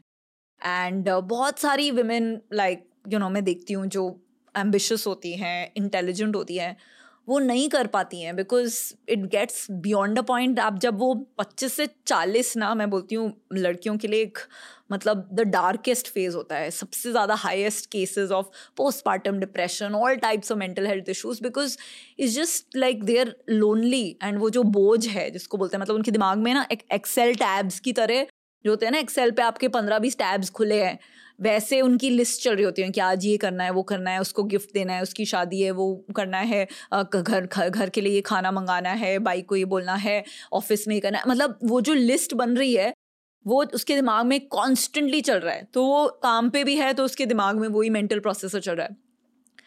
It's very important and I feel that मतलब यू नो मुझे क्रेडिट मिलता है for how far have come but I really feel that you know the biggest thing that actually work from me apart from the fact that you know मेरे parents ने मुझे know, much more ambitious banaya and because I was the only child I was raised just like a boy would be raised. And आजकल बच्चे different raise हो रहे हैं पर वो जो शादी के बाद सपोर्ट है ना वो एक बहुत इंपॉर्टेंट रोल प्ले किया है बिकॉज़ मेरे husband is an equal partner and without that आपकी कंपनी में आप जितनी भी पॉलिसीज़ वुमेन फ्रेंडली कर लो, कुछ भी यू नो वुमेन की गवर्नमेंट स्कीम्स इंट्रोड्यूस कर दे to bring more women into workforce ये सॉल्व नहीं होगा बिकॉज़ ये लड़ाई घर पे ही ख़त्म हो जाती है। एंड अभी उसी में बहुत टाइम है एंड मतलब एंड ये बहुत इंपॉर्टेंट है मतलब लोग बोलते हैं पाँच ट्रिलियन की इकोनॉमी बनानी है। अगर वर्कफोर्स में ये जो less than twenty percent women है, वो थर्टी परसेंट तक नहीं आया तो हम पाँच ट्रिलियन की जीडीपी नहीं बना पाएँगे। तो I feel this is something that is important for all of us and इसका जो चेंज आएगा, वो होपफुली आपकी generation and younger man have to bring about क्योंकि विदाउट दैट सपोर्ट की रिस्पेक्ट की you know it doesn't matter अगर हम यू नो दो लोग की शादी हुई है, एक की सैलरी पच्चीस हज़ार है, दूसरे की एक लाख है तो इट डजेंट मीन दैट उसका करियर ज़्यादा इंपॉर्टेंट है, क्योंकि करियर में ना एक कंपाउंडिंग होती है। कई बार ऐसे होता है, आप पच्चीस हज़ार से स्टार्ट करते हो, पर आपको बहुत पसंद है आपकी जॉब आप सीख रहे हो in your twenties early thirties and आप सडनली इतना अनलॉक होता है कि आप फिर सडनली बहुत कमा लेते हो, उसमें स्टेबल रहते हो सीईओ बन जाते हो अपनी कंपनी की, बहुत कुछ हो सकता है। तो कई बार होता है कि because the girl is earning lesser she has to relocate अगर जॉब चेंज होगी। कई बार होता है कि उसके करियर को रिस्पेक्ट ही नहीं है कि वो सेकेंड हैंड सिटीजन है इन द डिसीज़न मेकिंग घर पे। आई फील दैट ये सारी चीज़ों को अगर हम साइड में रख के इनाफ रिस्पेक्ट एंड सपोर्ट देंगे to women and that doesn't apply only to man even the women of the house mothers mothers in law sisters बहुत इम्पैक्ट हो सकता है and I that is the biggest challenge and what can women do I think हम भी बहुत कुछ कर सकते हैं अपनी डेस्टिनी चेंज करने में बिकॉज़ अब अगर हम सोचेंगे कि जब मर्द चेंज हो जाएँगे या सर्कमस्टांसेस सोसाइटी चेंज हो जाएगी, तभी कुछ बदलाव आएगा तो तो हम बैठे रह जाएँगे। वो तो उस बदलाव का वेट तो नहीं कर सकते। तो there are many things that we can also do I think one is of course seeking help मतलब whether it is help on mental health because a lot of women को अगर आप देखोगे कि बहुत सारे ऐसे माइग्रेन ज़्यादा होते हैं वेमेन में। बैक पेन ज़्यादा होते हैं वेमेन में। ये सारा एक मैनिफेस्टेशन है जहाँ आपका बॉडी रिबेल कर रहा है। आपको बॉडी बोल रहा है, नहीं, मेरे से नहीं होगा और right and that's translating so वो ये सारा mental stress is translating to that तो you need help you whether it is therapy और हेल्प आप एटलीस्ट मांगो। शायद मना कर दें। शायद सपोर्ट ना मिले आपको अपने पार्टनर से, अपनी फैमिली से। पर मांगना ज़रूरी होता है। ये अज्यूम करना कि यू you नो know, मैं ही सब कुछ करूँगी एंड मुझे सपोर्ट नहीं मिलेगा वो गलत है। आई थिंक यू नो एक बुक है the dog the mole the horse the fox बच्चों की बुक है। उसमें वो हॉर्स को पूछता है कि what is the bravest thing you ever said and वो हॉर्स बोलता है the bravest thing I ever said is help so ask for help because that's what you can do फिर दूसरा बंदा मना कर दे don't hold it against them पर try तो करना बनता है। दूसरा आई थिंक परफेक्शन काफ़ी बार ऐसे हो जाता है जब हम मदर्स बन जाते हैं घर में। एक सर्टन परफेक्शन चाहिए होता है बिकॉज़ हमारी मॉम्स बहुत परफेक्ट थी। हमारी मॉम्स इतनी अमेजिंग होती थी, वो सब कुछ इतने अच्छे से परफेक्ट टिफ़िन होता था परफेक्ट घर रहता था, सबकी शादी के गिफ्ट भी इतने परफेक्ट थाटफुल होते थे। वो बहुत ही ज़्यादा सुपर वुमेन थी। राइट बट उनका जो एनवायरनमेंट था वो भी अलग था क्योंकि उन लोग को इतना प्रेशर नहीं था कि मैं वर्कआउट करूँ सुबह एक दो घंटा। इतना प्रेशर सोशल मीडिया का नहीं होता था। शायद कम वर्क पे जाती थी वुमेन शायद travel and you know like all of this ये सारा सोशल एंगेजमेंट्स कम थे डिफरेंट वर्ल्ड थी।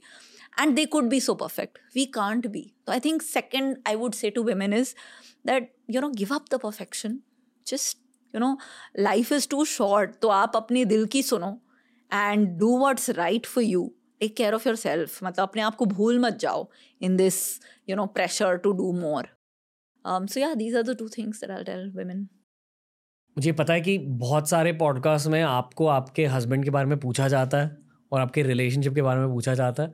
तो मैं नहीं पूछूँगा। हाँ नहीं पूछूँगा। पर मैं आपके झगड़ों के बारे में पूछूँगा। क्योंकि हर रिलेशनशिप में झगड़े होते हैं। आप वैसे साथ में काम करते हो। मैं मेरे खुद के को फाउंडर्स के साथ भी झगड़ता हूँ। Thank God am not married to them ये मेरी थॉट है। Yeah. पर आ, ये डायनामिक आप कैसे हैंडल ये भी आई नो आपको पूछा गया तो आप इन शॉर्ट बता सकते हो और जनरली झगड़ों के बारे में थोड़ा सा बात कर सकते हो। हाँ झगड़े होते हैं। आज भी झगड़ा हुआ था। लाइक छोटी छोटी चीज़ों के होते हैं एंड देन वो प्रॉब्लम होती है कि घर के झगड़े ऑफ़िस जाते हैं ऑफ़िस के झगड़े हम्म। घर जाते हैं।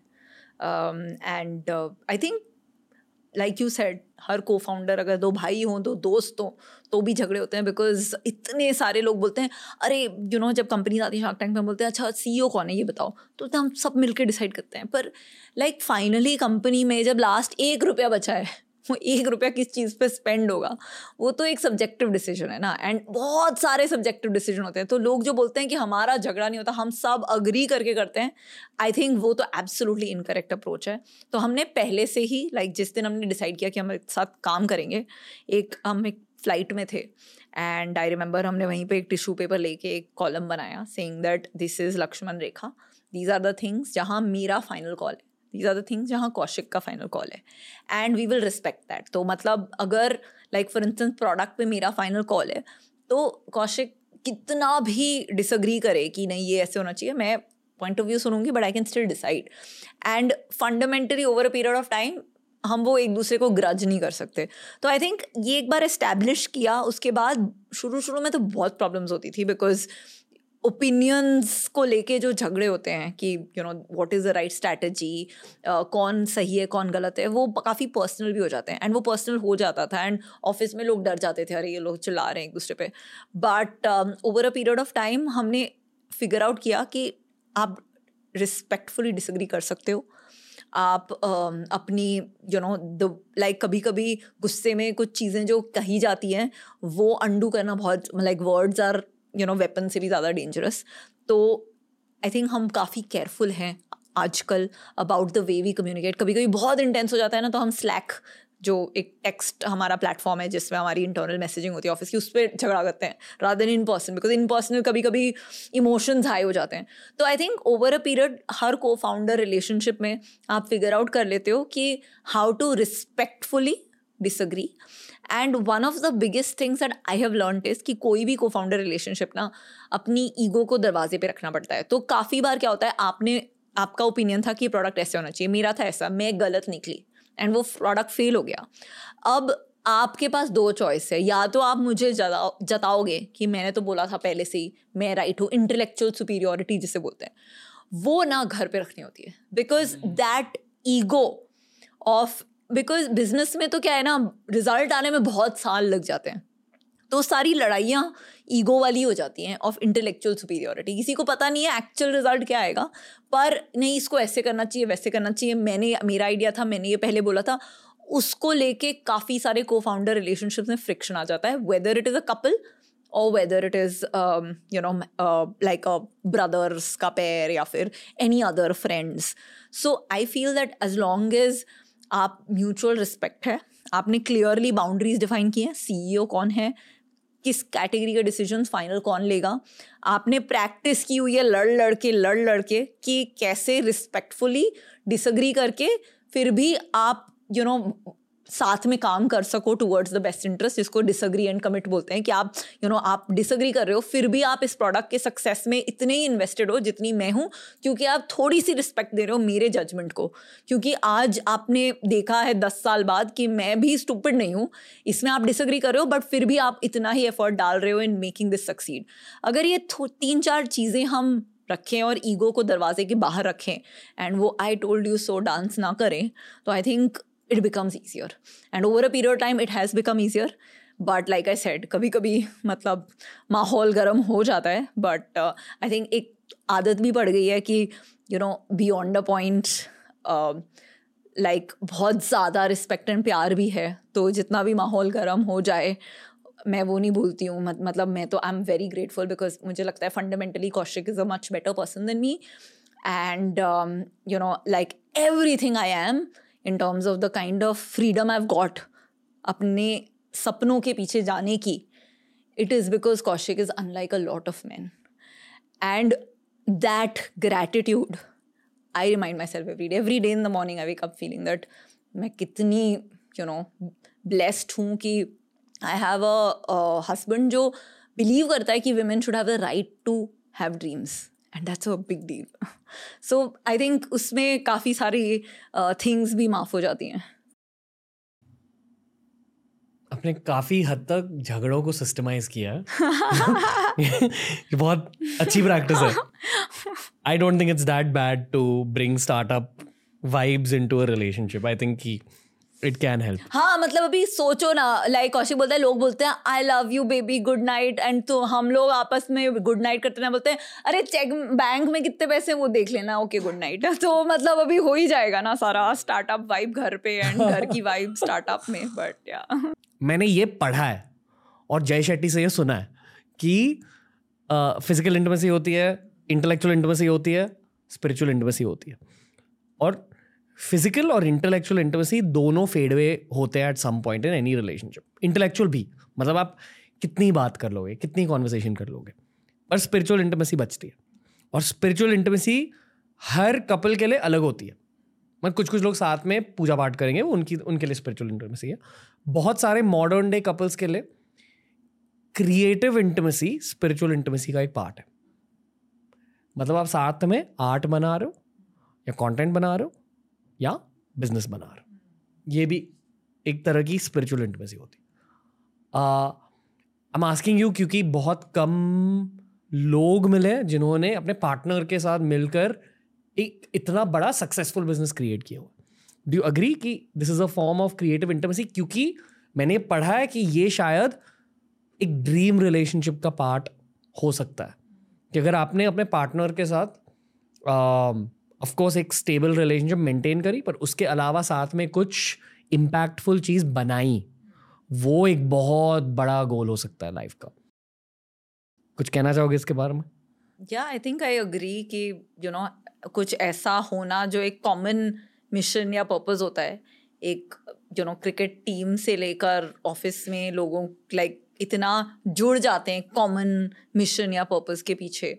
तो nothing uh, like unites two people than a having a common purpose and b जितनी बार भी बिज़नेस को थप्पड़ मिलता है लाइक like इन्वेस्टर ने मना कर दिया या फिर you um, know you know, किसी ने कुछ अलग सेल्स गिर गई वो तो साथ में बैठ के रो भी सकते हो गाली भी निकाल सकते हो right so that whole shared ups and downs जो अक्सर मिलते नहीं हैं क्योंकि काफ़ी बार कपल्स के लिए क्या होता है कि आपकी लाइफ में बहुत स्ट्रेस है एंड आपके जो स्पाउस है, वो एक डिफरेंट फ़ेज़ में साथ में आपके स्ट्रेसफुल एंड बेटर फेजेस नहीं आएँगे। तो आप जा रहे हो मतलब बिल्कुल बात करने का मूड नहीं है और दूसरा पर्सन एक और फ़ेज़ ऑफ़ लाइफ में है, जिसको बहुत मन कर रहा है बात करने का। तो ये छोटी छोटी चीज़ों से feeling of being unheard you know feeling of loneliness within relationship ये सारी जागती है। पर feeling of loneliness within relationship मेरा दिमाग वहाँ तक पहुँचा भी नहीं है कभी। या नहीं हो बहुत कॉमन होता है कि आप बिस्तर पे साथ हो बट आप यू नो दिल में कहीं और हो मतलब lonely sharing the bed with somebody and I think most marriages में चैलेंज वही हो जाता है दैट मतलब हमें लगता है कि हम वैल्यूड नहीं हैं हमें लगता है कि हम लोनली हैं विद इन दिस रिलेशनशिप तो ये सारा अक्सर एंड आई थिंक बच्चे भी एक ऐसा प्रोजेक्ट होते हैं because that way kids also bring us together because like साथ में बैठ के आप मैच खेल रहे हो एक बैटिंग बॉलिंग कर रहा है एक विकेट कीपिंग कर रहा है फैमिली पूरी तो you know those also things but business to a great extent क्योंकि हर रोज that is a high low high low high low and साथ में वो जो बहुत ज़्यादा joint celebrations happening together as well as that rona and uh, you know just like साथ में स्ट्रेसफुल फेजेस कभी कभी हेल्पिंग ईच अदर कभी कभी साथ में कंप्लेनिंग बहुत I I feel that you know that is a has been a very very precious part of हमारी रिलेशनशिप एंड आई अभी आपने पूछा तो मुझे लग रहा है कि उससे कितनी हमारी क्लोजनेस बढ़ी है. But I don't think I had thought of it that way but that's why hundred percent agree with you in fact साथ में मैराथन दौड़ना यू नो काफ़ी कपल्स वो भी करते हैं। I think that is all because again आप साथ यू नो एक्सपीरियंस करो। कोई नहीं समझ पा रहा है कि क्यों आप संडे सैटरडे रात को पार्टी से नौ बजे घर जाना चाहते हो और सुबह पाँच बजे एक संडे को उठना चाहते हो। बट दो जो कपल जो मैराथन दोनों करते हैं, वो समझ पाते हैं। एंड आई थिंक उससे जो कनेक्शन बनता है that's very special and I think spiritual का एक और लेयर होता है विच इज़ वैल्यू सिस्टम कि आपकी कितनी अलाइनमेंट है ऑन राइट रॉन्ग काफ़ी केसेस में it could be like a political thing but many cases में you know like you said कि आपके लिए से इनफिडेलिटी इज़ अ स्ट्रॉन्ग वो, किसी के लिए करप्शन है, किसी के लिए डिसऑनेस्टी है, किसी के लिए। अगर ब्रॉड अलाइनमेंट होती है ना दो लोगों के बीच में तो उससे आई फील दैट रिलेशनशिप्स बहुत पावरफुल हो जाती है। And and you know I give an example जैसे लोग बोलते हैं कि आप एक इंसान को कैसे जज करोगे कि अच्छा इंसान है, खराब इंसान है? दे ऑलवेज से कि आप ये देखो कि वो अपने सुपीरियर्स को कैसे ट्रीट करते हैं, वो मत देखो। वो देखो, वो अपने सपोर्टिंग लोगों को कैसे ट्रीट करते हैं, जो उनको रिपोर्ट कर रहे हैं, उनका घर का स्टाफ लिफ्ट मैन वो इंसान की असलियत समझ आती है। By the way the person is when they treat these people not the people who are you know friends और फैमिली में बड़े एट्सेट्रा वो छोटों को कैसे ट्रीट कर रहे हैं? Because that's your true character तो सिमिलरली मुझे लगता है रिलेशनशिप में सबसे पहले तो ये समझ आ जाना चाहिए कि वो इंसान कैसा है एंड दो सिमिलर इंसान ही मतलब जहाँ आपका वैल्यू सिस्टम सेम है वो बहुत ज़रूरी है। Like in my case with Kaushik I think शुरू शुरू में ना लाइक like, जब आपकी रिलेशनशिप होती है तो आप अपने जो पार्टनर है उसके लिए जान निछावर कर दोगे राइट पर मैं हमेशा देखती थी कि वो अपनी फैमिली के साथ अपने दूसरों के साथ कैसा है? Because that is when you know अगर अपने आप पेरेंट्स के लिए आपके पास बहुत रिस्पेक्ट है एंड आप यू you नो know, उनके हर इंपॉर्टेंट इवेंट पे पहुँचते हो वहाँ पे एंड आप अपनी डेट को सेक्रीफाइस करके अपनी यू नो मॉम के इंपॉर्टेंट काम कर रहे हो तो आप यू you नो know, आपकी प्रायोरिटी सही जगह पे हैं। एंड फॉर मी कौशिक के केस में दैट फिगरिंग आउट कि ये सही पर्सन है because he is a good person and he will put family first जब बहुत ही प्यार ख़त्म हो जाएगा जो आप बोल रहे हो फ़िज़िकल इंटीमेसी की ड्राइव ख़त्म हो जाएगी वो सब ख़त्म होने के बाद भी वो इसे प्रायोरिटाइज करेगा वो उससे पता चला था। तो आई फील इट्स इंपॉर्टेंट कि यू you नो know, आप बुरे वक्त देखो अपने पार्टनर के साथ जिससे आपको समझ आए कि वैल्यू सिस्टम कैसा है। तो स्पिरिचुअल का I would say two parts होते हैं। एंड बहुत सारे कपल्स uh, बिछड़ जाते हैं क्योंकि दे रियलाइज़ कि यू you नो know, वो जब once infatuation goes away I don't respect this person you know मतलब इनका एक बार वो उनका जो लवर बॉय वाला फ़ेज़ या फिर उनकी स्मार्टनेस क्रैकिंग जोक्स ये all of this stuff once that is out of the picture I don't have respect for how mature or what a person he is or she is. And that is a, is very common, actually. So, i agree and i, मैंने ये जय शेट्टी का framework नहीं सुना है but I would actually apply it पता है, सिर्फ़ मुझे ही नहीं, पर शायद जितने भी लोग मेरे एज के हैं या मेरे से जितने भी लोग छोटे हैं, उन सारों को शादी से डर लगता है क्योंकि हमारे एज से ज़्यादा के लोग और हमारे एज के लोग भी। काफ़ी ज़्यादा डिवोर्सेस का सामना कर रहे हैं। एंड आई एम श्योर कि आपके बहुत सारे फ्रेंड्स भी डिवोर्सेस से गुजरे हैं। मेरे फ्रेंड्स में डिवोर्सेस का फ़ेज़ अब स्टार्ट हुआ आई जस्ट टर्न थर्टी तो लेट ट्वेंटीज़ में हर कोई शादी के लिए भाग दौड़ कर रहा था और जिसने भी ज़्यादा भाग दौड़ करी, उनकी शादियाँ टूट रही हैं क्योंकि दे रश्ड इन इसके अलावा रशिंग इनके अलावा क्यों होते हैं डिवोर्सेस पहली बात तो मैं बोलूँगी divorce is not a bad thing क्योंकि दस साल पहले इतना डर लगता था लोगों को कि जज हो जाएँगे या फैमिली एक्सेप्ट नहीं करेगी कि लोग सफ़र करते थे। एंड आई थिंक बीस साल की सफरिंग जहाँ आपके बच्चे देख रहे हैं कि आप में मतलब यू you नो know, कुछ बचा नहीं है रिलेशनशिप में जहाँ आप लाइक uh, like, इतने स्ट्रेस में हो कि आपको बैक एक हो रहा है हेड एक हो रहा है आपसे यू you नो know, आपकी हेल्थ ख़राब हो रही है।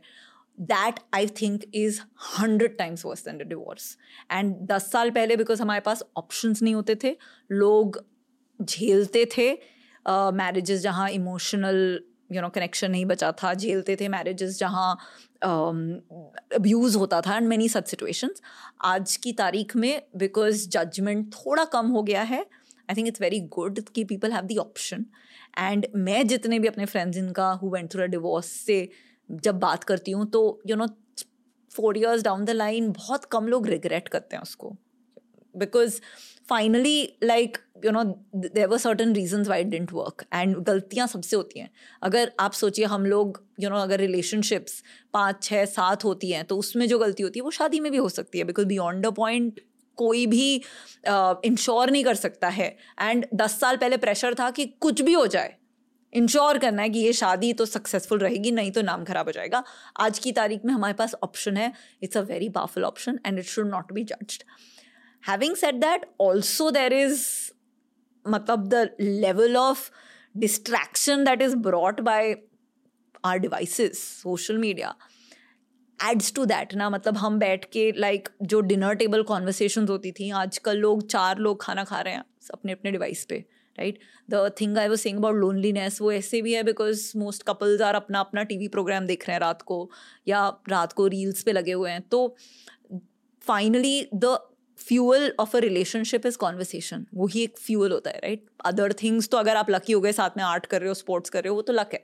बट बाकी तो यू नो द फ्यूअल है कि कनेक्शन पर आजकल हम लोग सब यू नो ढूंढ रहे हैं validation on social media so those are also factors so I think there are various reasons but I think suffering and this is more in case of women again ki like this whole you know silent suffering um, कि you know sacrifice की मिसाल बनना uh, बहुत ही का pressure बहुत होता है। आज बिकॉज़ दे हैव थोड़ी मोर फाइनेंशियल इंडिपेंडेंस एंड थोड़ा more support from their families they are okay with walking out where they are suffering where there has been infidelity abuse तो those are the reason I feel पर मान लो अगर infidelity और abuse नहीं थे उस relationship में तो फिर डिवोर्सेस क्यों हो रहे? मतलब क्या होता है? लाइफ में क्या होता है? थर्टीज में होता क्या है कि इतने सारे डिवोर्सेस हो जाते हैं? क्योंकि आप उस प्रेशर में हो जहाँ थर्टीज आपका सबसे ज़्यादा स्ट्रेसफुल एट वर्क पीरियड होता है क्योंकि आप एक मतलब ट्रैजेक्ट्री पे जा रहे हो एंड बहुत सारी पॉलिटिक्स हैं and all of those things are happening really सबसे ज़्यादा stressful I think thirties generally at least you know from a perspective because twenties में ना आप थोड़े से एक्सप्लोरेशन मोड में होते हो कि ये नहीं चला तो मैं वो कर लूँगा होप होती है राइट थर्टीज में ऐसे लगता है कि अब तो यही मेरा करियर है।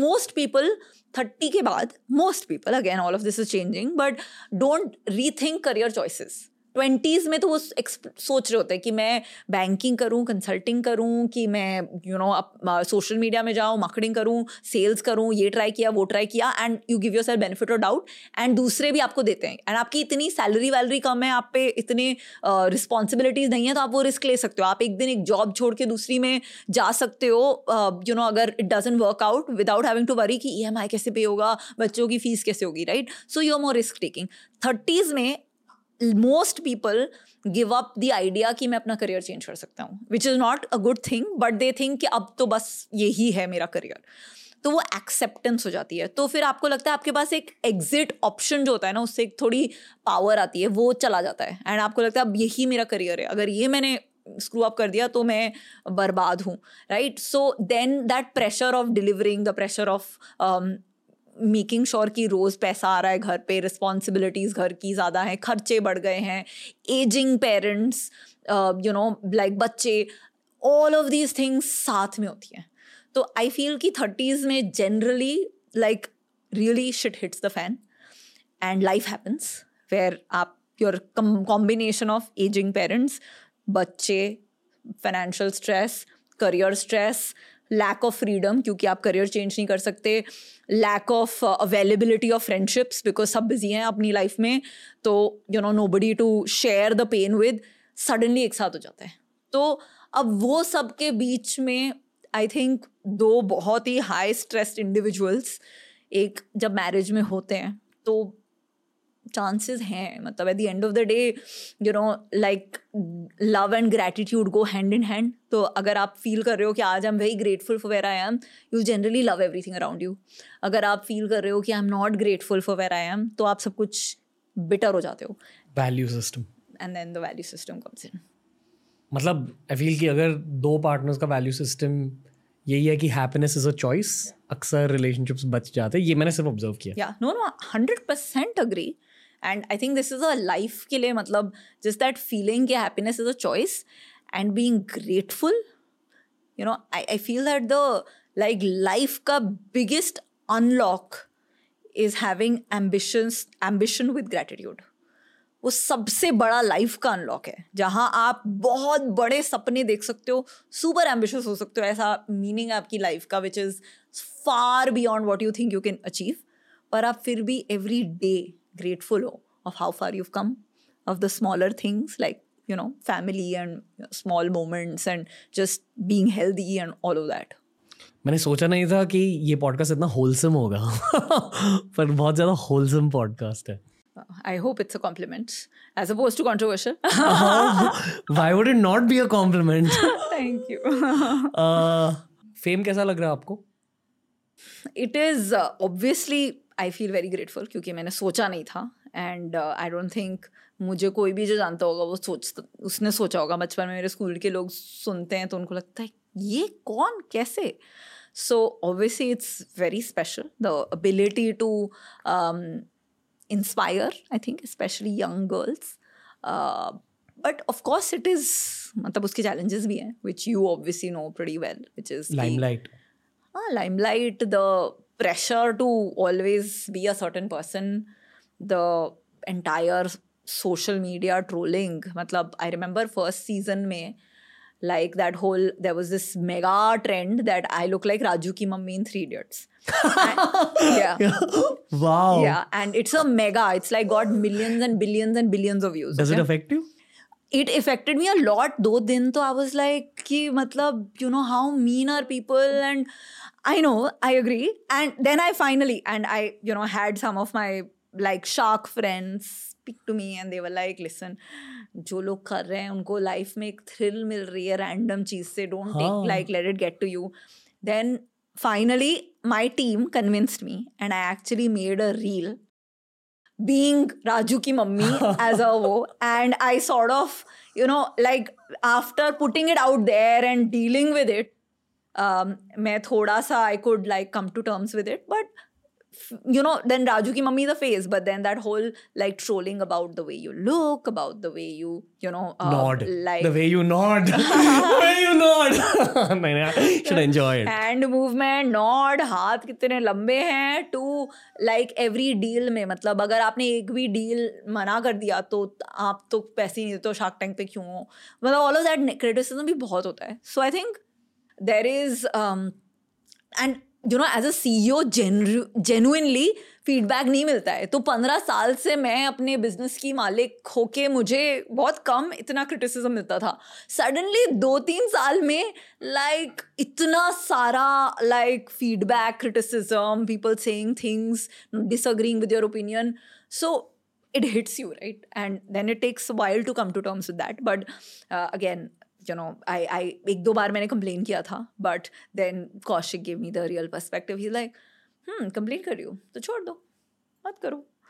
एंड देन वॉज़ लाइक कि this is you know if you want that if you want to be able to inspire people if you want the you know to be in the limelight then you to play by the rules the play by the rules is कि अगर तीस करोड़ लोग shark tank देख रहे हैं तो तीस करोड़ लोग आपको जज करेंगे। एंड आपको उनकी जजमेंट सुननी होगी because this is the rules of the game so इधर यू लीव द गेम और you play by the rules now I am saying it but obviously it sometimes hurts. And you know I do get emotional तो I am तो अब तो अभी मैं कभी social media post करती हूँ मैं तो पोस्ट करके भाग जाती हूँ। कभी कमेंट नहीं चेक करती मेरी हिम्मत ही नहीं होती है। मैं अपने टाइमर लगाया हुआ है इंस्टाग्राम का कि लाइक like, मैक्सिमम किसी दिन बीस मिनट पर मैं दस मिनट भी नहीं करती बट मुझसे लाइक यू नो आपका तो लाइक like, काम है तो आपको करना पड़ता है ये सारा मैं तो मेरे से नहीं होता। So I am just like कि यू नो कुछ जो बोलना है बोलो। एंड फिर सोचो मत एंड कभी कभी पढ़ो भी मत। बिकॉज़ जितना पढ़ते हो कभी कभी आप सोचते हो कि नहीं बट वो कुछ एक चीज़ अटक जाती है दिमाग में, फिर वो यू नो चार पाँच दिन तक सताती है। एंड बहुत मीन चीज़ें लिखते हैं लोग। बहुत मीन आपको पता है आई नो बट आठ सालों से हमने डेटा को बहुत ज़्यादा स्टडी किया। और आठ साल पहले हर तीन साल री करने की ज़रूरत होती थी। मतलब छः सालों में हमने दो री किए। पर from year six to year eight शायद पाँच या छः री हो चुके हैं। बेसिकली मैं ये कह रहा हूँ कि अब हर तीन या छः महीने ट्रेंड्स पूरी तरह से चेंज हो जाते हैं ऑडियंसेस बहुत जल्दी बोर हो जाते हैं this is all data backed inputs तो आई एंटिसिपेट कि अब भी एक ऐसा फेस चल रहा है जहाँ हर तीन महीने ऑडियंस कुछ नया चाहती है and in many ways digital audience also represent society I don't know अगर शुगर कॉस्मेटिक्स में भी आप यही नोटिस कर रहे हो, आपके डेटा के अकॉर्डिंग कि लोग बहुत वॉलेटाइल हो रहे हैं अपने प्रेफरेंसेस को लेकर। एक्चुअली मैं आपसे पूछने वाला था रिलेटेड टू बिज़नेस कि शुगर कॉस्मेटिक्स के डेटा के अकॉर्डिंग आप भारत के बारे में क्या जान रहे हो? But it's good that but do do think that the content data also represent society या हंड्रेड परसेंट इनफैक्ट मतलब आप आप तो बहुत, आपको एक basically you have like the best pulse of the audience मतलब मैं देख रही थी एक रोमांटिक्स करके जो सीरीज़ थी उसमें Adi Chopra who like the best producer वो जाके थिएटर्स में जाके स्टडी करता था movies different movies including his own movies के डायलॉग्स कि किसमें ऑडियंस का रिएक्शन क्या है क्या पसंद आ रहा है किस पे लोग रो रहे हैं एंड दैट वाज रिसर्च अब इमेजिन अगर यू you नो know, लोगों के पास ऐसा वर्जन होता जो आपके पास है जहाँ आपने एक कंटेंट उतारा and within next six hours in the forms of like obviously the uh, platform data which is views and shares etc but also comments आपको real feedback मिल रहा है it is crazy now same चीज़ जो movies को आपने किया है and YouTube ने किया है which is digitizing and making that feedback loop so so short and crisp that you can learn faster digital brands are doing to fmcg तो हुआ ये है दैट शुगर का थर्टी परसेंट बिज़नेस आता है डायरेक्ट टू कंज्यूमर राइट जहाँ पे instant feedback है। प्रोडक्ट लॉन्च हुआ यू you नो know, कितने रिपीट्स आ रहे हैं क्या feedback in terms of you know लड़कियाँ क्या बोल रही हैं इन टर्म्स ऑफ़ कैसे यूज़ हो रहा है इन टर्म्स ऑफ़ जो उनके वीडियोस बना रहे हैं उसमें क्या शेयर कर रहे हैं इन्फ्लुएंसर्स क्या बोल रहे हैं। इतना शॉर्ट लूप है and the good thing is that हमारी ऑडियंस इतनी वोकल है because makeup is one of those things जो एक इंडियन वुमन की जो जर्नी हुई है of being constrained to her house to getting empowered and having independence financial independence control of her destiny उससे इतनी लिंक्ड है कि they are it is something that they are emotional about तो वो उसके बारे में और बोलना भी चाहती हैं। तो and that short feedback loop जहाँ हमें रोज अपने कंज्यूमर से डायरेक्ट इनपुट मिल रहा है, हम हर बार लॉन्च करते हैं enables us to do what you are doing which is experiment a hundred times more than जो लेगेसी ब्रांड्स तो the challenge which an you know a traditional Bollywood का person had कि मैं साल में एक मूवी निकाल सकता हूँ, उस पर मुझे सारी रिसर्च डाल देनी है सब। तो मैं लाइफ में कभी कुछ कॉन्ट्रोवर्शियल कर ही नहीं पाऊँगा बिकॉज़ इतनी रिस्क है मतलब सौ करोड़ एट स्टेक है।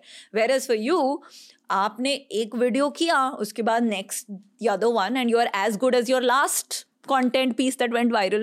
so you are able to do it so much faster. This exact thing is happening for brands. And it's so powerful. मतलब both. तो हमें डेटा मिल रहा है रोज सेल्स का रिपीट्स का कंज्यूमर प्रेफरेंसेस का and then the whole social media voice की लोग क्या बोल रहे हैं सेंटिमेंट क्या है? And we are learning much faster we are experimenting more तो अगर एक नियॉन लाइनर एक ट्रेडिशनल ब्रांड कभी हिम्मत नहीं करेगी क्योंकि उसको पता है कि ये यू you नो know, साथ में दस लाख दुकानों में जाएगा एंड बर अगर मान लो बर्बाद हुआ तो पच्चीस करोड़ जाएँगे हम वो सेम चीज़ कर पाते हैं पाँच लाख में बिकॉज़ हम यू you नो know, अपने ऑडियंस से बहुत क्विक फीडबैक ले आते हैं स्मॉलर बैच साइज़ पे टेस्ट करते हैं लर्न करते हैं रिस्पॉन्ड करते हैं. तो I think you know the secret is for brands to become this learning machine. Like it is for you. And not really you know say कि अच्छा कंज्यूमर ऐसा है. लाइक like, मैंने बहुत चेंज देखा है. लाइक like, लड़कियाँ बीस साल पहले makeup was something which was only occasions पे. तो लोग जब शादी पे जाते तो पहनते तो उनको दो घंटे का प्रोडक्ट चाहिए होता था. देन हमारी जनरेशन जब आई लड़कियाँ कॉलेज जा रही थी काम कर रही थी उनको लॉन्ग लास्टिंग मेकअप चाहिए था. सुबह से रात तक टिके. तो हमने बनाया products which are super long lasting टिकाऊ कि सुबह से रात तक। आपको टचअप नहीं करना है, कितने भी पब्लिक ट्रांसपोर्ट पोल्यूशन गर्मी में आप जा रहे हो। And that was the big unlock that led to Sugar becoming you know very popular because it was the most long lasting and perfect for Indian skin now अभी उसमें learning है कि जो बोल्ड कलर्स मेट्रोज में चलते हैं, आज की तारीख में भी टीयर टू टीयर थ्री में women are afraid of getting judged. तो they still want something subtler कि हमने मेकअप लगाया, पर लग नहीं रहा है, हमने लगाया वेर इज़ मेट्रो में लड़कियाँ are like you know this is self expression मैं लगा रही हूँ। तो आज भी मेट्रोज में अगर लड़कियाँ सेल्फ एक्सप्रेशन के लिए मेकअप लगा रही हैं, छोटे सिटीज़ में लड़कियाँ लगा रही हैं to you know not look like they won makeup अब यू नो तीन साल में जब जेंजी कोर कंज्यूमर होगा तो और चेंज होगा यू नो स्टोरी का महत्व और बढ़ेगा।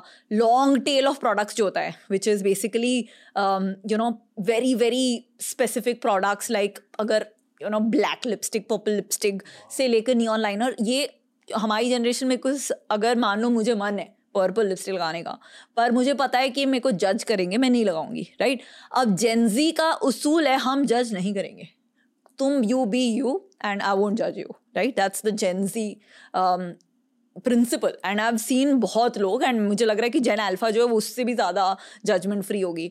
अब उसमें फ्रीडम मिल जाती है so you can do what you want without being afraid तो ये सारे जो नीशेज हैं and which you seen your content also like niches और भी पावरफुल होते जा रहे हैं and that's what we are seeing so I think I mean you know I can't say that I mean the only thing that I learnt is जो आपकी unlock है which will enable you to be relevant for fifty years is what is for me also which is agility agility and a short feedback loop मतलब okay um, जो भी legacy brands है जो मेरे case में film की दुनिया वहाँ बहुत सारे uh, लोगों के लाइवलीहुड एट स्टेक होते yeah. इसलिए they are optimise for maximum money they are not optimise for agility अगर पचास साल बाद they can't take risk because amount at stake is very high अगर पचास साल बाद भी आप शुगर कॉस्मेटिक्स चला रहे हो the way you are building now you are building for agility even then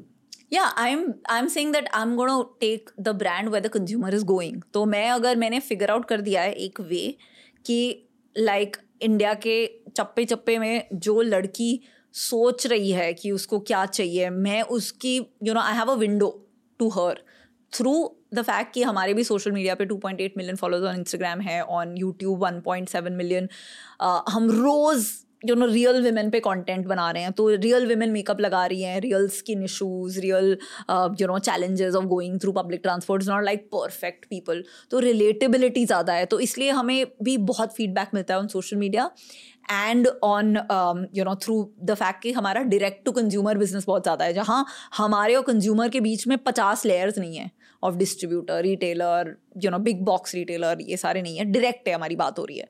तो ये दोनों की वजह से मुझे लाइक like, वो जो पल्स है of the girl in Yavatmal and the girl in Delhi आज की तारीख में बहुत स्ट्रॉन्ग है।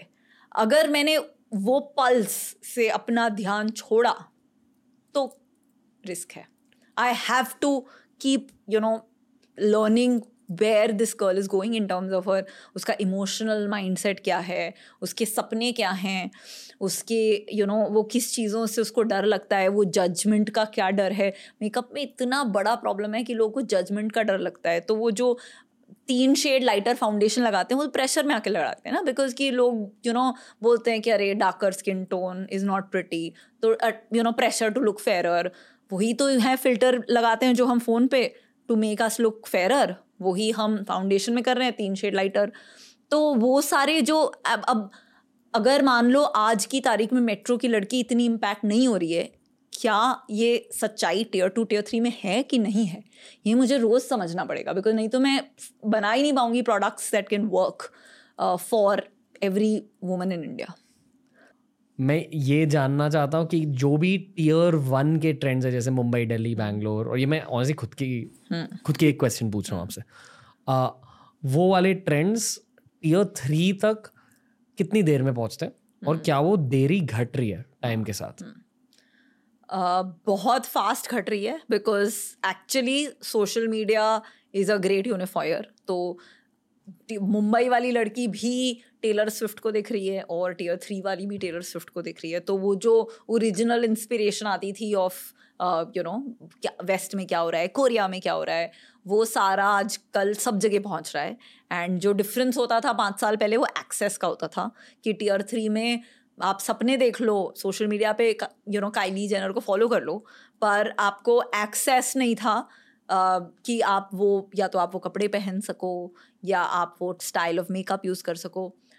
उस में चेंज काफ़ी कम आया। तो मेरा मानना है कि द um, जो एक्सपोजर है वो काफ़ी सिमिलर हो गया है इन टर्म्स ऑफ़ ट्रेंड्स का एक्सपोजर टीयर वन से टीयर थ्री बहुत जल्दी पहुँच रहा है। पर जो करेज जो एक इन्वायरमेंट का फैक्टर होता है. Courage to you know express yourself and get in on the trend वो बहुत अलग है आज भी बहुत अलग है. तो टीयर टू टीयर थ्री में एक्चुअल ट्रेंड्स में जो दिख रहा है वो इतनी जल्दी चेंज नहीं होता है क्योंकि बहुत सारे इन्वायरमेंटल सोसाइटल फैक्टर्स हैं इतनी फ्रीडम अभी भी नहीं है जितनी मेट्रोज में so I would say you see them trend translation very slow but exposure पता सबको है. शायद लोग कुछ कुछ खरीद भी रहे हैं because of e commerce but उनको फिर पहन नहीं रहे। Okay. uh, जिस स्केल तक शुगर कॉस्मेटिक्स पहुँचा है uh, क्या आप क्या आपको अब भी सोशल मीडिया से सेल्स मिलते हैं? सो so, um, हाँ हम आज की तारीख में कलर कॉस्मेटिक्स में थर्ड लार्जेस्ट ब्रांड है इंडिया में। एंड सोशल मीडिया आज भी हमारी मार्केटिंग एंड सेल्स का um, सबसे मोस्ट इंपॉर्टेंट पार्ट है। Instagram Instagram, YouTube, even Facebook um, for both performance marketing but also content. Uh, I think I would say आज की तारीख में शायद almost forty percent of our customers हमें offline खरीदते हैं स्टोर्स में पर नाइन्टी परसेंट की discovery of the brand and learning की ये ब्रांड क्या है वो डिजिटली हो रही है आज भी so I think and you know ये तो हम हैं, हम तो एक डिजिटल नेटिव ब्रांड हैं जो पैदा हुए हैं इस डिजिटल ईरा में। पर इवन आप लेगेसी ब्रांड्स को देखिए, आज की तारीख में डिसीज़न ऑफ़ क्या ख़रीदना है, वो influence digitally almost eighty ninety percent हो रहा है। तो शायद खरीदारी आज भी सत्तर, अस्सी परसेंट ऑफलाइन हो रही है और जो होती रहेगी बिकॉज़ यू नो ऑफकोर्स इतनी सारी इंडिया में दुकानें हैं जो चलती रहेंगी।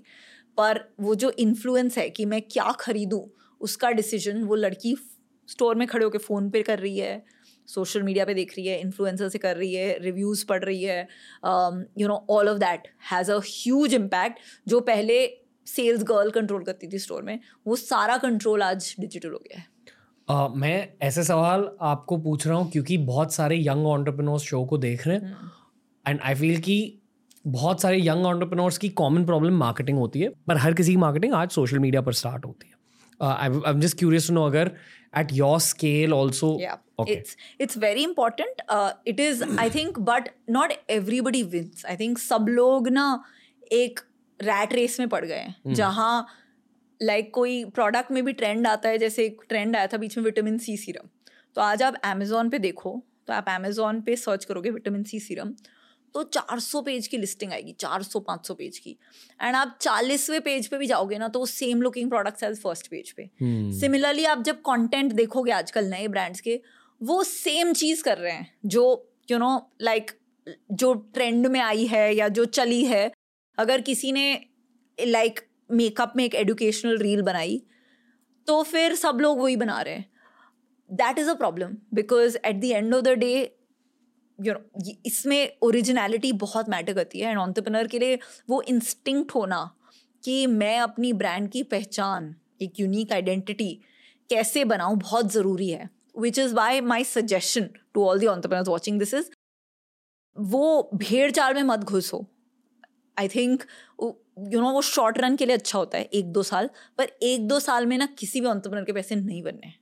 पैसे आपके या सक्सेस या some, you know, ability to feel grateful for what you have आना है दस साल में, पंद्रह साल में, बीस साल में।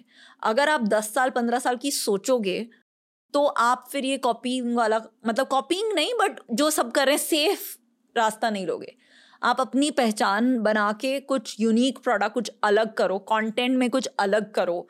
I think that's gonna make a difference and the one big thing that आज हाइजीन हो गई है विच इज़ यूजिंग ये जो सोशल मीडिया प्लेटफॉर्म है, अपनी स्टोरी बताओ, सामने आओ, छुपो मत स्क्रीन के पीछे because the only thing that is different between brand A and brand B अगर सब कुछ सेम है is the person behind it तो आप अपनी स्टोरी को सामने लाओ बिकॉज़ जेनजी कंज्यूमर्स ही यू नो ज़्यादा अभी टाइम स्पेंड कर रहे हैं ऑनलाइन एंड वो बहुत केयर करते हैं about brands that have a purpose that are authentic that have a story उनको बहुत क्यूरियोसिटी है उसको लेके.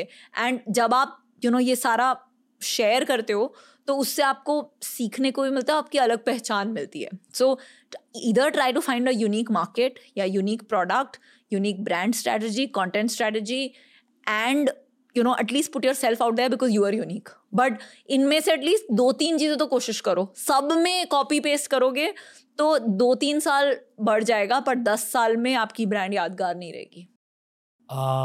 इंग्लिश uh, में एक शब्द है कॉन्शियंशियस मतलब जो क्लास में सबसे बेस्ट स्टूडेंट्स होते हैं जो स्पोर्ट्स में भी अच्छे होते हैं जो हर कुछ अच्छे से ही करते हैं उन्हें कॉन्शियनशियस कहा जाता है। आई थिंक आप एक कॉन्शियनशियस स्टूडेंट के बेस्ट केस सिनारियो हो। सीरियसली दो मतलब और पता है एक एक और नैरेटिव होता है कि जो लोग टॉपर होते हैं ना वो एक्चुअली लाइफ में कुछ एक्चुअली नहीं करते। क्योंकि टॉपर्स को इतनी जीतने की आदत होती है कि the moment first time failure hits they can't handle it and कुछ भी आप कर नहीं सकते बिना रिस्क लिए। तो बिकॉज़ हमने फेलियर्स देखे नहीं है, हमें रिस्क तो लेना ही नहीं है लाइफ में, हमें सब कुछ सेफ़ खेलना है, क्योंकि हमें इतनी जीतने की आदत है, हमें बेस्ट होने की इतनी आदत हो जाती है दैट जब पहली बार जब तमाचा लगता है, जो सबको लगता है तो माई यू नो हैंडल करना मुश्किल होता है। एंड हम उसको फिर अवॉइड करते हैं तो हम और रिस्क अवर्स हो जाते हैं। पर you give me a topper who is able to take risk and deal with failures I can tell you they'll do well क्योंकि द प्रॉब्लम इज़ कि यू नो वो आदत वेर इज़ जो back benchers हैं they don't have anything to lose and it's very powerful right मतलब at the end of the day शर्म ही नहीं होती। हाँ जब आपको if you you have nothing to lose you're at rock bottom बहुत empowering place and you should use it मतलब take all the risk try different things fail a different thing लोगों ने तो आपको पेरेंट्स ने ऑलरेडी ये तो निकम्मा है राइट right? तो अभी उससे वर्स क्या होगा? एंड आप तीन चीज़ें ट्राई करो फेल करो, आपको वो फेलियर से जो सोसाइटी क्या बोलेगी, उसकी परवाह ही नहीं है, क्योंकि आपको ऑलरेडी वो निकम्मा समझ रहे हैं।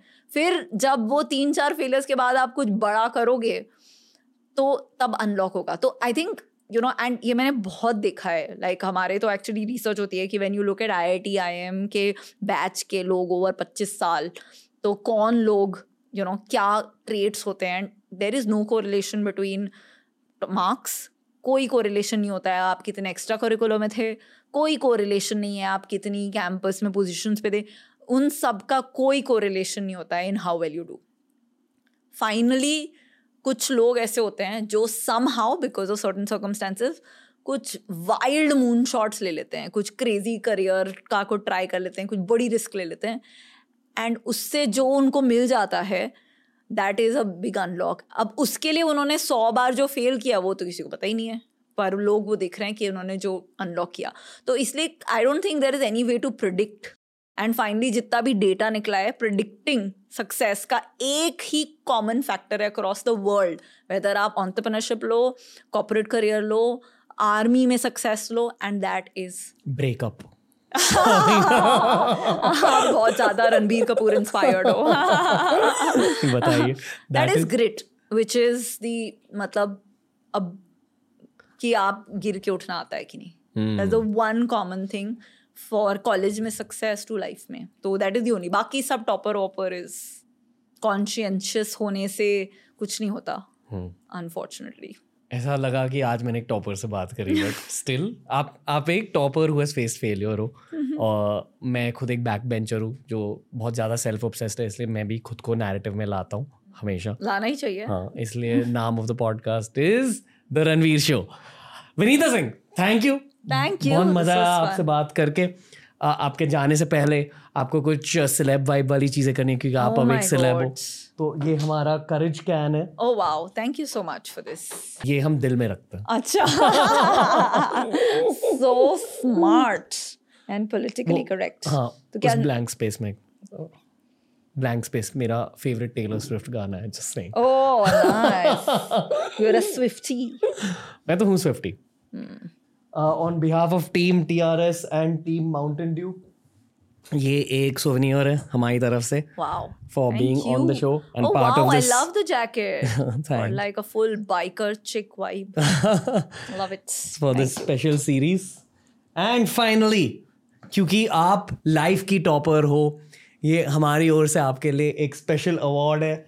दिस इज़ द डर के आगे जीत है courage award thank you thank you पर प्लीज़ मुझे टॉपर बोलना बंद करो। Street smart topper thank you ये आपके लिए for everything that you taught us today बहुत मज़ा आया आपसे बात करके. एंड आई एम श्योर अब फिर से शो पर लौट कर आएँगी but lots of gratitude Thank you. Thank you so much तो दोस्तों ये था आज का पॉडकास्ट और यही होती है आज के ज़माने के पॉडकास्ट की खासियत क्योंकि एक ज़माने में हम सिर्फ़ पास्ट को कवर करते थे पर मैं ये मानता हूँ कि आज के ज़माने में आप लोगों की वजह से ऑडियंस की वजह से, लोग प्रेजेंट माइंडसेट और फ्यूचर प्रिडिक्शंस के बारे में जानना चाह रहे हैं पॉडकास्ट के थ्रू तो पहले तो मुझे ये बताइए कि आपको ये वाला पॉडकास्ट कैसा लगा? क्योंकि जब मैं ऑन्टरप्रेनोर से बात करता हूँ, मुझे बहुत मज़ा आता है।